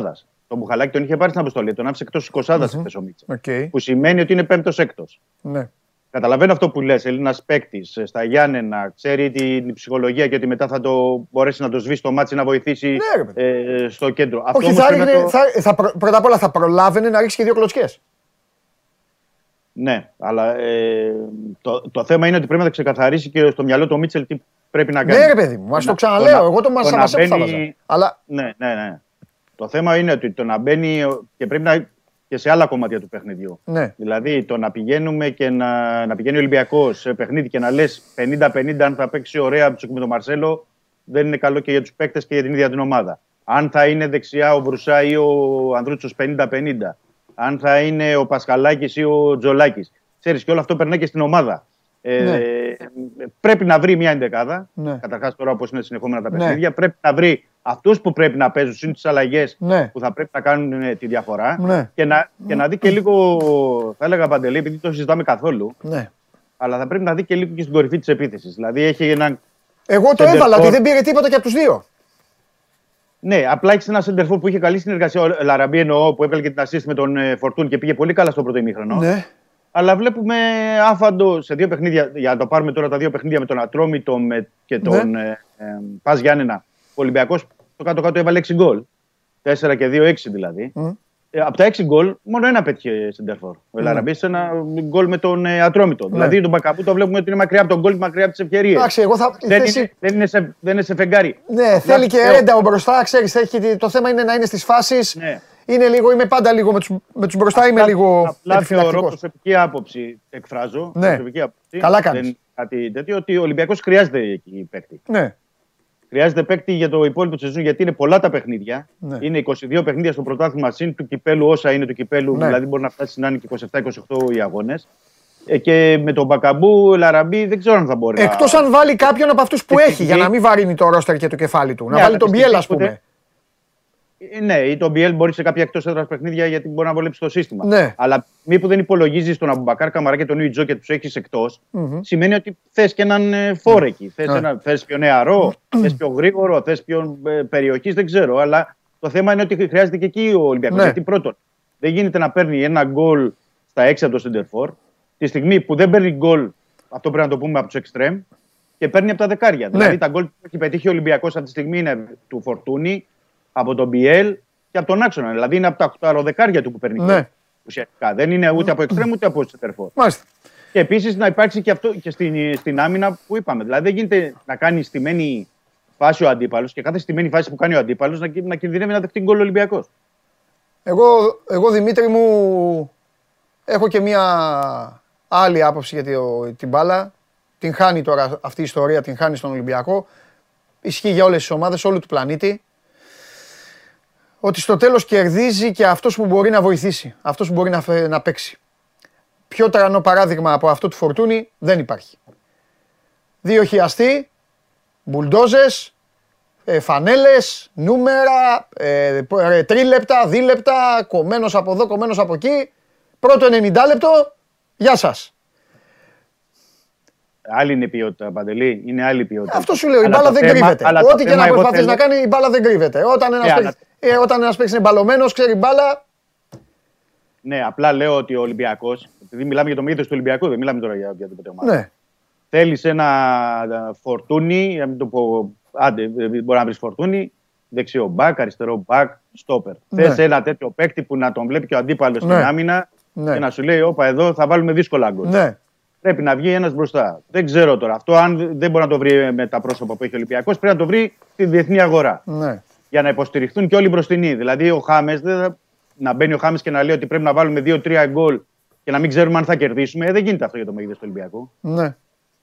Δηλαδή δεν μπορεί ο Ολυμπιακός να πετυχαίνει σε κάθε παιχνίδι 3 ή 4 γκολ για να μπορεί να λέει ότι Πολύ σωστό. κερδίσαμε. Θα Πολύ πρέπει σωστό. και πίσω να υπάρχει μια ισορροπία. Άμυνα με επίθεση. Πώς θα το, πώς, και αυτό δεν μπορεί να το βρεις με τα υπάρχοντα πρόσωπα. Πρέπει να το βρεις από παίκτες που θα έρθουν από τη διεθνή αγορά. Ούτε ο Πασχαλάκης δηλαδή να λέει ότι ξέρεις πόσα γκολ θα δεχτούμε ή πόσες φάσεις θα μας κάνει ο αντίπαλος. Ναι. Δηλαδή, χθες ο, επιτρέπει ο Ολυμπιακός τον Μπα Γιάννη να πιστέψει ότι μπορεί να πάρει το μάτς. Αυτό είναι το χειρότερο για, δηλαδή, για τον Ολυμπιακό. Είναι το δικαίωμα σε κάθε αντίπαλο να πιστέψει ότι μπορεί να, να το γυρίσει από 0-2. Αυτό δεν γινόταν ποτέ στον Ολυμπιακό. Εδώ κάποιοι βγει- να πούν και για τον Πασχαλάκη βρήκαν, τέλος πάντων. Που βρήκε ο Ολυμπιακός τερματοφύλακα από καραμπόλα. Λοιπόν, φιλιά, αύριο. Αύριο. Έχουμε συνέχεια. Υπάρχουν τώρα δραστηριότητες. Ε, εννοείται, εννοείται, εννοείται. α, δεν είπαμε καθόλου, δεν ξέρω αν είπες στην αρχή της εκπομπής για Μαντσίνη. Είπε ο Χαλιάπας Μαζακού και τα ότι λοιπά. ο, Ολυμπια... ο Ολυμπιακός είπε και μια από τη Ρωσία, τι είπε; Είναι Ε, μια πες- ρωσική ομάδα. Ναι, ναι, ναι. Μπορώ να το πω εγώ ότι. Ο... Αυτό που μπορώ να σου πω εγώ, Παντελή, είναι ότι ο Ολυμπιακός θα έχει βρει με τον ε, Άρη Ναι, για τον Μαντσίνη. ναι. Ε, και ε, εντός ημέρας περιμένουμε να δούμε και αν και ο Μαντσίνη ας πούμε, θα προσπάσει τον νέα, αν θα μπορέσει να κλείσει. Ο Ολυμπιακός αυτή τη στιγμή ε, με κάποιο τρόπο έχει πλησιάσει τόσο πολύ τον Μαντσίνη που μπορεί να τον κάνει δικό του. Μάλιστα. Υπάρχει προ, η πρόταση, όντως ισχύει αυτό που λένε και από τον Άρη. Υπάρχει πρόταση από τη ρωσική ομάδα, δεν την έχει αποδεχτεί ακόμα ο Άρης. Μμμ. Δεν ξέρω το, και τι ποσό δίνουν οι Ρώσοι. Αλλά είναι μια υπόθεση που θεωρώ ότι εντός ημέρας αύριο ε, θα ρισκοποιηθεί. Νομίζω πώ θα τραβήξει και πολύ του, του Μαντσίνη. Αλλιώς ο Ολυμπιακός θα πάει και σε μια επιπλέον λύση. Θεωρώ ότι όμως ο Ολυμπιακός ενδεχομένως να χρειάζεται και άλλον εξτρέμ. Ναι, Εγώ θα ωραία. το πω αυτό. Θα δούμε αύριο, αύριο, αύριο. Θα έχουμε πράγμα να πούμε αύριο. Ναι, και για τον ε, Μαζοακού να πω γιατί επιμένω Α, πολύ ναι, από πες την- γιατί ρώτησαν κιόλας. Ναι. Τουρκία.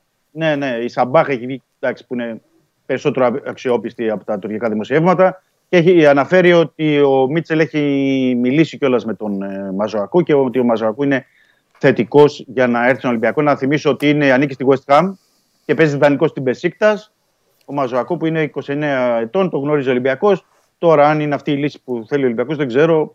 Θεωρώ ότι επειδή είχε ακουστεί και το Άνχολτ ε, του Ολλανδού από τη Γαλατά Σαράι. Νομίζω ότι θα υπάρχουν και άλλοι παίκτες σε αριστερό μπακ, του οποίου δεν γνωρίζουμε εμείς αυτή τη στιγμή. Αλλά η- μόνο και μόνο το γεγονός ότι κινείται ο Ολυμπιακός για αριστερό μπακ δείχνει και ότι θα γίνουν οι κινήσεις που είπαμε και νωρίτερα και για αριστερό μπακ και για στόπερ. Να δούμε ποιοι θα είναι οι παίκτες. Τέλεια. Μπορούμε Ωραία. να κάνουμε αυτή τη διαφορά. Ο Ολυμπιακός παίζει με τον Αστέρα Τρίπολη την άλλη εβδομάδα. Θα έχουμε να τα πούμε. Θα τα πούμε αύριο, Δημήτρη μου.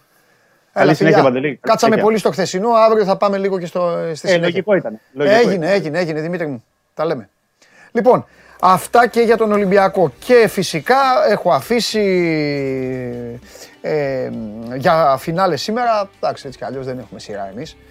Ε, τον Κώστα να μιλήσουμε τις δύο ομάδες δηλαδή που έκαναν την, ε, τις ε, χθεσινές ε, γκέλες να πάμε να μιλήσουμε και για τον Παναθηναϊκό. Επαναλαμβάνω, ο Ολυμπιακός κέρδιζε 0-2 στο ημίχρονο τον ε, ΠΑΣ. Είχε την εικόνα που είχε, αλλά στο δεύτερο μέρος την χάλασε ολοκληρωτικά. Ο Παναθηναϊκός δεν την χάλασε ολοκληρωτικά την εικόνα του. Δικαιώθηκαν όμως κάποιοι όπως ο Γουλής που έλεγε Α, τα παιχνίδια αυτά δεν είναι έτσι. Γιατί του λέω, Ωραία, Κώστα, άσε μας, του λέω, ο πρώτος με τον τελευταίο. 30 βαθμοί διαφορά είναι. Τι θέλει να κάνει ο Παναθηναϊκός, άμα δεν το κερδίσει αυτό, μετά να κάτσει να τα βρει με τον εαυτό του. Για να δούμε, τα βρήκε με τον εαυτό του.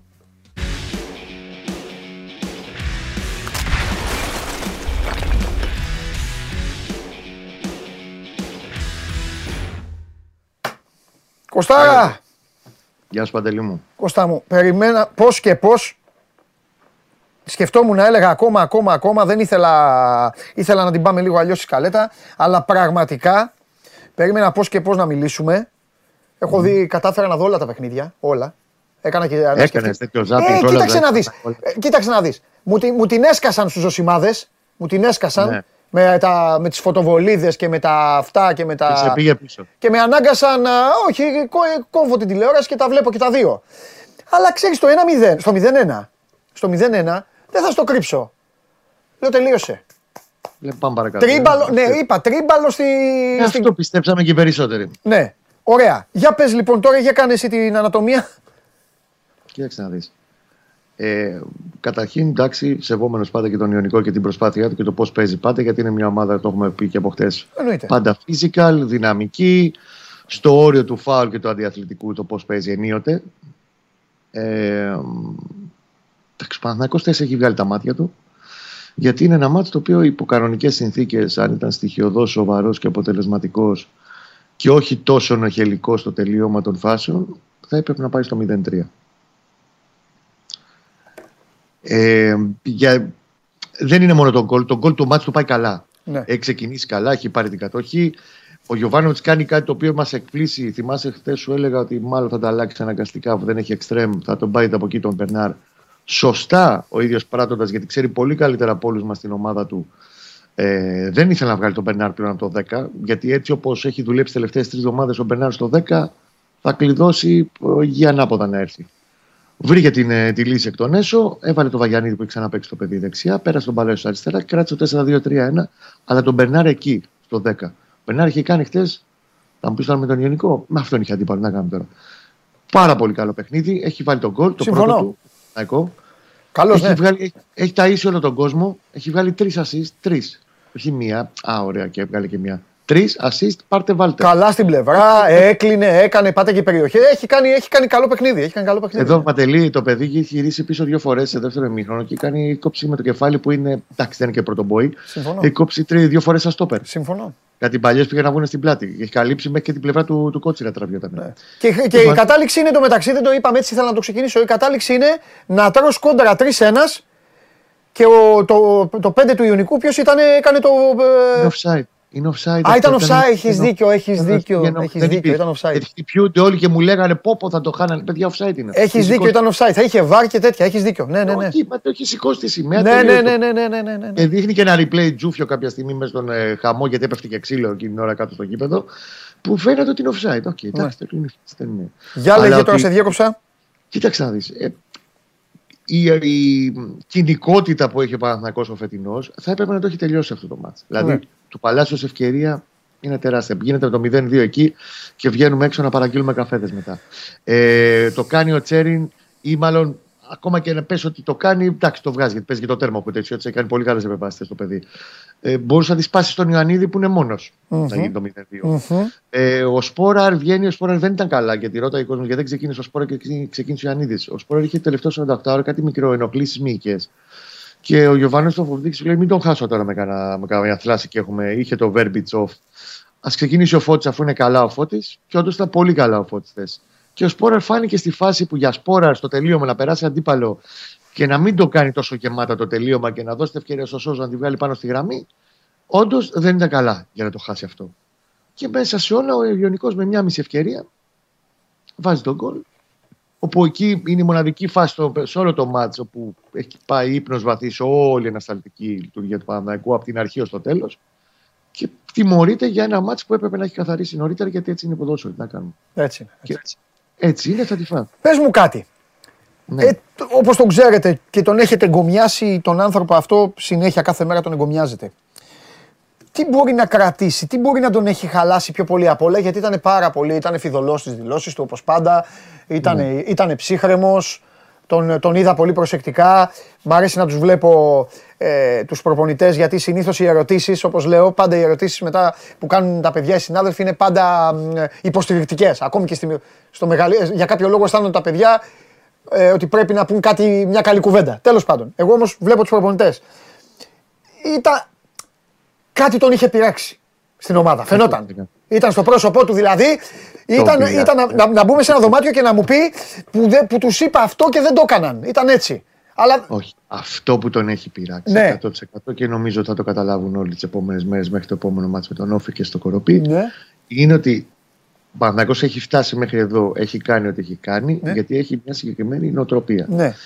Δεν έχει αποκτήσει το δικαίωμα ακόμα η συγκεκριμένη βερσιόν του Παναθηναϊκού να χαλαρώνει. Ή να πηγαίνει σε μια λογική ότι, οκ, εντάξει, έχασα δύο-τρεις ευκαιρίες. Το έχω μωρέ, το ματς ένα μηδέν είναι.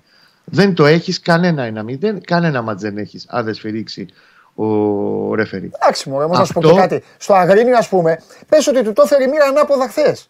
Δηλαδή το Αγρίνιο, ένα χτισμένο 0-0 το πήρε. Ε, χθες ήταν ένα. Συμφωνώ. Με Όπως τον είπες Άρη εσύ. το βάλες στο 90 συν 2. Συμφωνώ. Ναι. Με τον Άρη στον χώρο. Παιδί μου, όλοι θα χάσουν βαθμούς. Κανείς δεν θα πάει ε, Intercity μέχρι το τέλος του, του πρωταθλήματος. Όλοι θα έχουν απώλειες. Απλά είναι ο τρόπος που χάνεις βαθμούς κάποια φορά. Ναι. Ο συγκεκριμένος ήταν ανόητος. Να το πω όσο πιο όμορφα μπορώ και κομψά. Ήταν ανόητος. Δηλαδή είναι μάτς το οποίο σβηστά θα μπορούσε να πάει στο 0-3 και το, ο- ο Παναθηναϊκός πρέπει να κατηγορεί μόνο τον εαυτό του. Και αυτό που σου ξαναλέω, που έχει πειράξει τον Γιωβάνοβιτς είναι λίγο η νοοτροπία, ειδικά στο δεύτερο ημίχρονο. Όπου, ναι, ρε παιδιά, πάμε, φτιάχνουμε τις ευκαιρίες. Έχεις απόλυτο έλεγχο του αγώνα. Βάζεις το δεύτερο και όντως μετά κάνεις διαχείριση. Πήγε να κάνει διαχείριση στο τελευταίο τέταρτο η ομάδα, χωρίς να έχει εξασφαλίσει το, τη νίκη. Και αυτό, μια-δύο-τρει, θα τι ξέρεις. Παίζεις, παίζεις με τα σπίρτα, θα το κάψει το χέρι και θα τρέχει αληφέ μετά. Κώστα, πιστεύεις ότι. Σε τι βάθμο πιστεύεις ήταν, ε, ε, έπαιξε υποτίμηση χθες; Δεν ήταν θέμα υποτίμησης. Κα, καθόλου, έτσι; Όχι, δεν ήταν θέμα υποτίμησης. Ήταν θέμα ότι, OK, okay, τέτοια ματς τα έχουμε πάρει και στο 1-0. Δεν το βάλαμε το δεύτερο για χ ψ λόγους, γιατί έχει πιάσει ο Κουτεσιώτη, γιατί είμαστε στα τελειώματα. Θα σβήσει, δεν θα βάλουν κι αυτοί. Θα το σβήσουμε, εντάξει, δεν έχουμε φάει φάση. Δεν υπάρχει όμως αυτή η λογική. Αυτό ναι, είναι αυτό που τον έχει ενοχλήσει περισσότερο από όλα το Γιοβάνοβιτς και αυτό νομίζω θα το καταλάβουν όλοι ξανά μέχρι την Τετάρτη ναι. για να επανέλθει λίγο το, όλο το μυαλό στη θέση όλων. Ωραία. Ε. Άλλη ερώτηση. Πάμε στον πίνακα. Τι ναι. πιστεύεις ότι μπορεί τώρα να ταράζει κάτι, τον Παναθηναϊκό; Όχι. Όχι. Ήθελα να στην κάνω αυτή την ερώτηση, παιδί μου, κατάλαβα. Στην πρώτη γύρα θα την έκανα έτσι κι αλλιώς. Μάλλον στην πρώτη μείωση. Μα θα ερχόταν κάποια στιγμή και ένα αποτέλεσμα που θα ήταν στραβό, ρε αδερφέ. Μπάλα ναι. παίζουμε. Λοιπόν, Όπως αντίστοιχα και οι άλλοι θα έχουν μες στην πορεία. Ναι. Δεν είναι, εγώ το ξαναλέω, δεν, αν, αν ερχόταν ένα χ, πού να σου πω τώρα, ρε παιδί μου, στην Τρίπολη, θα έλεγες: OK με τον Αστέρα, χ, OK. Είναι ότι ήταν ο Νοραγό, ο Ιωνικός, είναι ότι λες ότι αυτό το μάτς έπρεπε να το έχει πάρει. Με βάση και την εικόνα του. Εάν χτες ήταν άθλιος ο Παναθηναϊκός, θα έλεγα εντάξει, παιδιά, την πλήρωσε στο τέλος. Τώρα την πάτησε. Δεν την Ναι. πλήρωσε. Ναι. Τώρα την πάτησε. Και έχει διαφορά. Αυτό είναι που ενοχλεί. Ε, από εκεί και πέρα όμως, ότι να φτάνουμε ξαφνικά σε ισοπεδώσεις, ότι ξεφουσκώνει και κάνει και δείχνει, θα φανεί στο γήπεδο. Καλά το ξεφουσκώνει, παιδιά. Είναι κάτι. Παιδιά, Όχι, γιατί οι, έχουν οι διαβάσει ομάδες- από παιδιά, οι χθες ομάδε είναι σαν το τι λάστιχο. κόντρες θα βάζεις Όταν, εσύ. βγάλεις, όταν βάλεις τη, την ε, καρφίτσα λίγο στο ε, τέτοιο, ακούγεται το πρώτο. τς, Δεν ξέρεις μετά τι θα γίνει. Ξεφουσκώνει, ε, τι ξεφουσκώνει. Δεν είναι. Στην πρώτη Έχω γκέλα δεν διαβάσει, έχω ξεφουσκώνει. ακούσει Πάρα πολλά. Δεν το νομίζω, εγώ δεν το αποδέχομαι αυτό. Εγώ πιστεύω ότι ο Παναθηναϊκός έχει μπροστά του πλέον δύο παιχνίδια με τον Όφη πολύ σημαντικά και με τον Λεβαδιακό. Ναι, Θα έρθει η ώρα του της ο Παπαρίνα. ναι. Το ζητούμενο αυτή τη στιγμή τον Παναθηναϊκό είναι να πάει να κρατήσει αυτή τη διαφορά, μήνυμου στους 6 βαθμούς και να πάει συγκεντρωμένα όταν θα έρθει η ώρα για εκείνο το μάτς. ναι. Ξαναλέω, είναι σημαντικό ότι θα έχει επιστροφές τώρα με τον Όφη και ο Βέρμπιτς και ο Σέκεφελ. Ο Σέκεφελ, το, το είπα και πριν το μάτς, θα λείψει ο Τσαμπουκάς. Χτε έλειψε ο Τσαμπουκά του Σέκεφελ. Δεν έχει κάνει κάποιο λάθος ο Σάλια. Τον γκολ το έχει φάει όλη η ομάδα χτε. Ούτε έχει φάει άλλες φάσεις πάνω να πει ότι έφαγε καμιά πλημμύρα πίσω και δεν πάταγε καλά ο Σάλια κτλ. Απλά έλειψε ο Τσαμπουκάς του και έλειπε και η ασφάλεια στο να ανεβαίνει τη- μαζί με την μπάλα ο Ολλανδός. Ναι. Στις στατικές φάσεις, όλο το πακέτο του Ολλανδού έλειψε πολύ χθες. Και ακόμα και οι τσαμπουκάδες που έγιναν, γιατί εντάξει, αντρικό είναι το σπορ. Ε, μωρέ, θα γίνουν και αυτά Όπως σιγά. ξέρουμε, κατηγορικός Ο ξέρουμε Ιωνικός ότι έπαιζε πάντα όχι απλά τη ζωή του. Ε, δε- Ναι, το- δεν έπαιζε τι τη να- βαθμολογία του ο Ιωνικός. Ε, Ξέρεις τι έπαιζε. Και το, το- την μάλλον- αφετηρία του. τη ζω- όχι τη- την ιστεροφημία, τη, ε, φάγαμε 7 στο φιλικό. Μας λένε όλοι ότι, είναι αυτό, ρε. ο- ότι Ήθελε είμαστε αποτέλεσμα. καφενείο, ξέρω εγώ. Ναι, ήθελε αποτέλεσμα να αποτελέσει αφετηρία για ένα δεύτερο γύρο που θα διεκδικήσει την παραμονή του. Ναι, θα ναι, είναι ναι. πολύ λογικό. Τώρα, εγώ ξαναλέω, αυτός που πρέπει να τα έχει με τον εαυτό του είναι μόνο ο Παναθηναϊκός. Ο Γιωβάνοβιτς πολύ σωστά δεν έχει σταθεί στις απουσίες και δεν πρόκειται να το κάνει ποτέ. Ναι. Δεν το έκανε ποτέ μέχρι σήμερα. Δεν υπήρξε μία μέρα από τον Ιούνιο, Ιούλιο που ξεκίνησε η προετοιμασία που να τους είχε όλους. Ποτέ. Ναι. Δεν τον έχει ακούσει να γκρινιάζει πάνω σε αυτό. Και είναι η πρώτη φορά που θα σου πω ότι δεν μπορεί να επικαλεστεί και τον διαιτητή, μόνο ότι η ψυχούλα χτε. Οχ, Ω, Κώστα μου κάτσε να πάρω θέση. Δεν ήξερα ότι, θα μου, ότι μου έχεις πάλι με ψυχούλα. Ναι, τι, τι σου κάνει. Για πες, Γιάννης ο Παπαδόπουλος. Ο Παπαδόπουλος. Α, μην μου πεις τα διαιτησιά όμως, θα- θα- θα- με τρελάνεις. Μα δεν με αφήσεις να ολοκληρώσω όμως. Άντε, πες, πες, πες. Τρελάνε με. Πάρα πολύ έξυπνος διαιτητής. Τι έκανε τώρα, πες μου. Είναι τόσο όσο πάντα στο πώς θέλει να μοιράσει τα σπόρια του. Ε, τι, ε, το είδα το μάτσα, δεν έχει γίνει τίποτα. Είναι καλέα φάση. Το ξύλο τη Αρκούδα έχει πέσει παντελή μου. Ε, μα μια είναι- κάρτα- Ρε Κώστα. Είναι δυνατόν ο Μα- Ρωμάο. Ρε Τώρα, Κώστα, τώρα. αυτό είναι το άθλημα. Άμα δεν παίξει όλε, ο Ιωνικός έτσι παίζει με όλους ρε Κώστα. Ο Ιωνικός καλά κάνει και παίζει ξύλο. Τελευταίος Κάτω- είναι ρε. Εμείς Μαζί. παίζαμε αλφα τοπικό με τον τελευταίο και τώρα με φεύγαμε με αίματα. Μα Λέω. δεν λογικό είναι. Τι να κάνει ο Ιωνικός; Λέω, ο Ιωνικός καλά κάνει και άλλο Ε, τόσο να ε, παίζει. ας παίξει και ο Παναθηναϊκός ξύλο. Κάρτες που είναι. Οι κάρτες που είναι. Όταν πατάς το αναστράγαλο του αντιπάλου σου, τι πρέπει να κάνεις; Και γυρνάς και κάνεις τον πάγκο. Μην κάνετε έτσι. Το πρώτο ήταν. Κάτσε εσύ Παπαδόπουλε. Γιατί χθες ήταν Παπαδόπουλος επί δύο. Αλλά τέλος πάντων. Ποιος καταλάβει, κατάλαβε. Ε, Ποιο Καλά, καταλάβει, κατάλαβε χθες. εντάξει. Ας. Εντάξει. Λοιπόν, Ήταν Ιωάννης Παπαδόπουλος επί δύο. Δεν πειράζει. Ε, εντάξει. Θα έχει πολλά τέτοια μέσα στη σεζόν.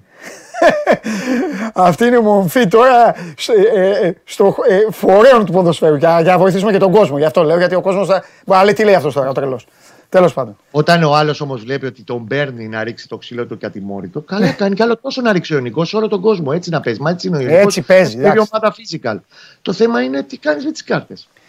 Ο Ρωμαό δεν γίνεται χτες να έχεις κάσει δυο αγκονίδια στη μούρη του Χουάνκαρ και να μην έχει δει ούτε κίτρινη. Ε, όχι, ρε φίλε, συγγνώμη. Γιατί πρέπει να κοιτάμε και την άλλη πλευρά. Ξαναλέω, ο Παναθηναϊκός δεν έχασε από τον Παπαδόπουλο. Ε, Έχασε από το κακό του αγύρι στο κεφάλι. ε, του. αυτό Και βάλε, το- τα- βάλε άλλα δύο-τρία γκολ τώρα εκεί και πα το τε- τέτοιο. Κάτσε τον- Μα και χωρίς τον Παπαδόπουλο. Ο Παπαδόπουλος κολοτούμπες να έκανε. Εάν έβαζε τα γκολ ο Παλάσιος και ο Τσένι, θα και τελειώσει η τελετή. Αλλά λέω το γενικότερο περιτύλιγμα για το τι μπορεί να δούμε ακόμα από εδώ και πέρα. Τέλος πάντων, λοιπόν, ε, ωραία, άσε το ότι θα δούμε. Α, δούμε, θα είμαστε εδώ, τα βλέπουμε, τα συζητάμε. Ό,τι είναι να γίνει. Μη μου αγχώνεσαι, με- δεν σε θέλω, δεν σε θέλω μελλοντολόγο ε, τέτοιο, καταστροφολόγο. Λοιπόν, Και δεν είναι θέμα καταστροφολογικού. τίποτα, έχουμε ήξεις αφήξεις. Θα προχωρήσει αρκετά πράγματα τώρα από εδώ και πέρα. Αρκετά Παναθηναϊκός πόσα, τι, τι, τι, over. Σε Ε, έχω αφήσει το εντάξει. over. Εγώ σου έχω πει θα γίνουν over 3. σίγουρα 3, Ναι. μήπως πάμε και στις 4 μεταγραφές. Ναι, Και οι κάποιες εξ αυτών θα γίνουν και σύντομα. Το ότι έφερε χθες χ με τον Ιωνικό δεν αλλάζει την ανάγκη το- των παιχτών που πρέπει να αποκτηθούν δεδομένα. Ο Ανάγκο πρέπει να αποκτήσει τους παίκτες τους στις αρχές Γενάρη για να τους εντάξει στο ρόστερ του και στο πλάνο του. ναι. Το ότι έφερε χ με τον Ιωνικό χτε δεν θα έρθει πιο γρήγορα ο Πούχατς ούτε ο Κάολι Ολιβέηρα. Είναι μια διαπραγμάτευση εξέλιξη και με τους δύο, ειδικά με τον Ολιβέηρα. Με τον Πούχατ πέσει είναι πιο τελειωμένο, πιο. Ναι, το λες Εμένα την βρει άλλη πάκ τώρα Ιουνιών. Με τον Γκάουλι είναι μια διαπραγμάτευση ανοιχτή. Πρέπει να βρεθεί η χρυσή τομή. Μάλιστα. Πιέζει και ο παίκτης. Εν τέλει πιστεύω ότι θα γίνει. Είναι από τις υποθέσεις που εμπειρικά έτσι όπως και λειτουργεί ο Παναθηναϊκός και ξέροντας πώς πιέζει ο ποδοσφαιριστής, από τη στιγμή που θα δώσει ο Παναθηναϊκός χρήματα, θα φτάσει κάποια στιγμή στη συμφωνία μαζί τους. Έτσι πιστεύω. Ωραία. Εντάξει, Κωστάρα μου, θα τα πούμε και αύριο. Πάντα Ναι, μου αγάπη. αρέσει η επόμενη, ξέρεις, είναι η μέρα που καταλαγιάζει. Σήμερα θα μαζευτούν Αγάπη. ή τους έχει ρεπό; Αλλά όχι, γιατί να τους δώσει Ε, ρεπό, αφού έχει γιορτές. Θα μαζευτούν σήμερα. Έχει πάει προπόνηση Ε, γιατί θα, 25 θα πάρουν off. Ωραία. Και είναι λογικό και μετά πάνε για μπάλα. Ξέρω ότι θα, θα, ξέρω ότι θα μάθεις τα πάντα. Τι είπανε, τι κάνανε, οπότε θα, αύριο θέλω να κουτσομπολεύσουμε. Φιλιά. Ε, να είστε Γεια σου καλά, Κώστα μου, παιδιά. γεια σου. Φιλιά πολλά. Λοιπόν, παιδιά έτσι τα κάνανε οι ομάδες σας. Είτε σας αρέσει είτε όχι, έτσι τα κάνανε. Αλλά τι έχουμε πει, εσείς να βλέπετε και τα ωραία πράγματα στη ζωή. Γιατί όλα δεν είναι ποδόσφαιρο. Σας αφήνω λοιπόν έτσι. Ευρωλίγκα σήμερα, 9 η ώρα. Ολυμπιακός Ερυθρός Αστέρας. Super League 2 έχει. Αυτό. Και το μάτι της Ευρωλίγκας. Και 10 η ώρα City Liverpool. Εντάξει, καραμπάω είναι. Δεν μας ενδιαφέρει. Άμα κερδίσω θα ξεσαλώσω βέβαια. Ω. Σας ευχαριστώ πάρα πολύ για την παρέα που μου κάνατε. Να περνάτε καλά, να περνάτε όμορφα. Και αύριο στις 12 σας περιμένω όλους εδώ για άλλο ένα show must go on. Το τελευταίο να πούμε και καλά Χριστούγεννα και τα υπόλοιπα. Φιλιά πολλά, να προσέχετε.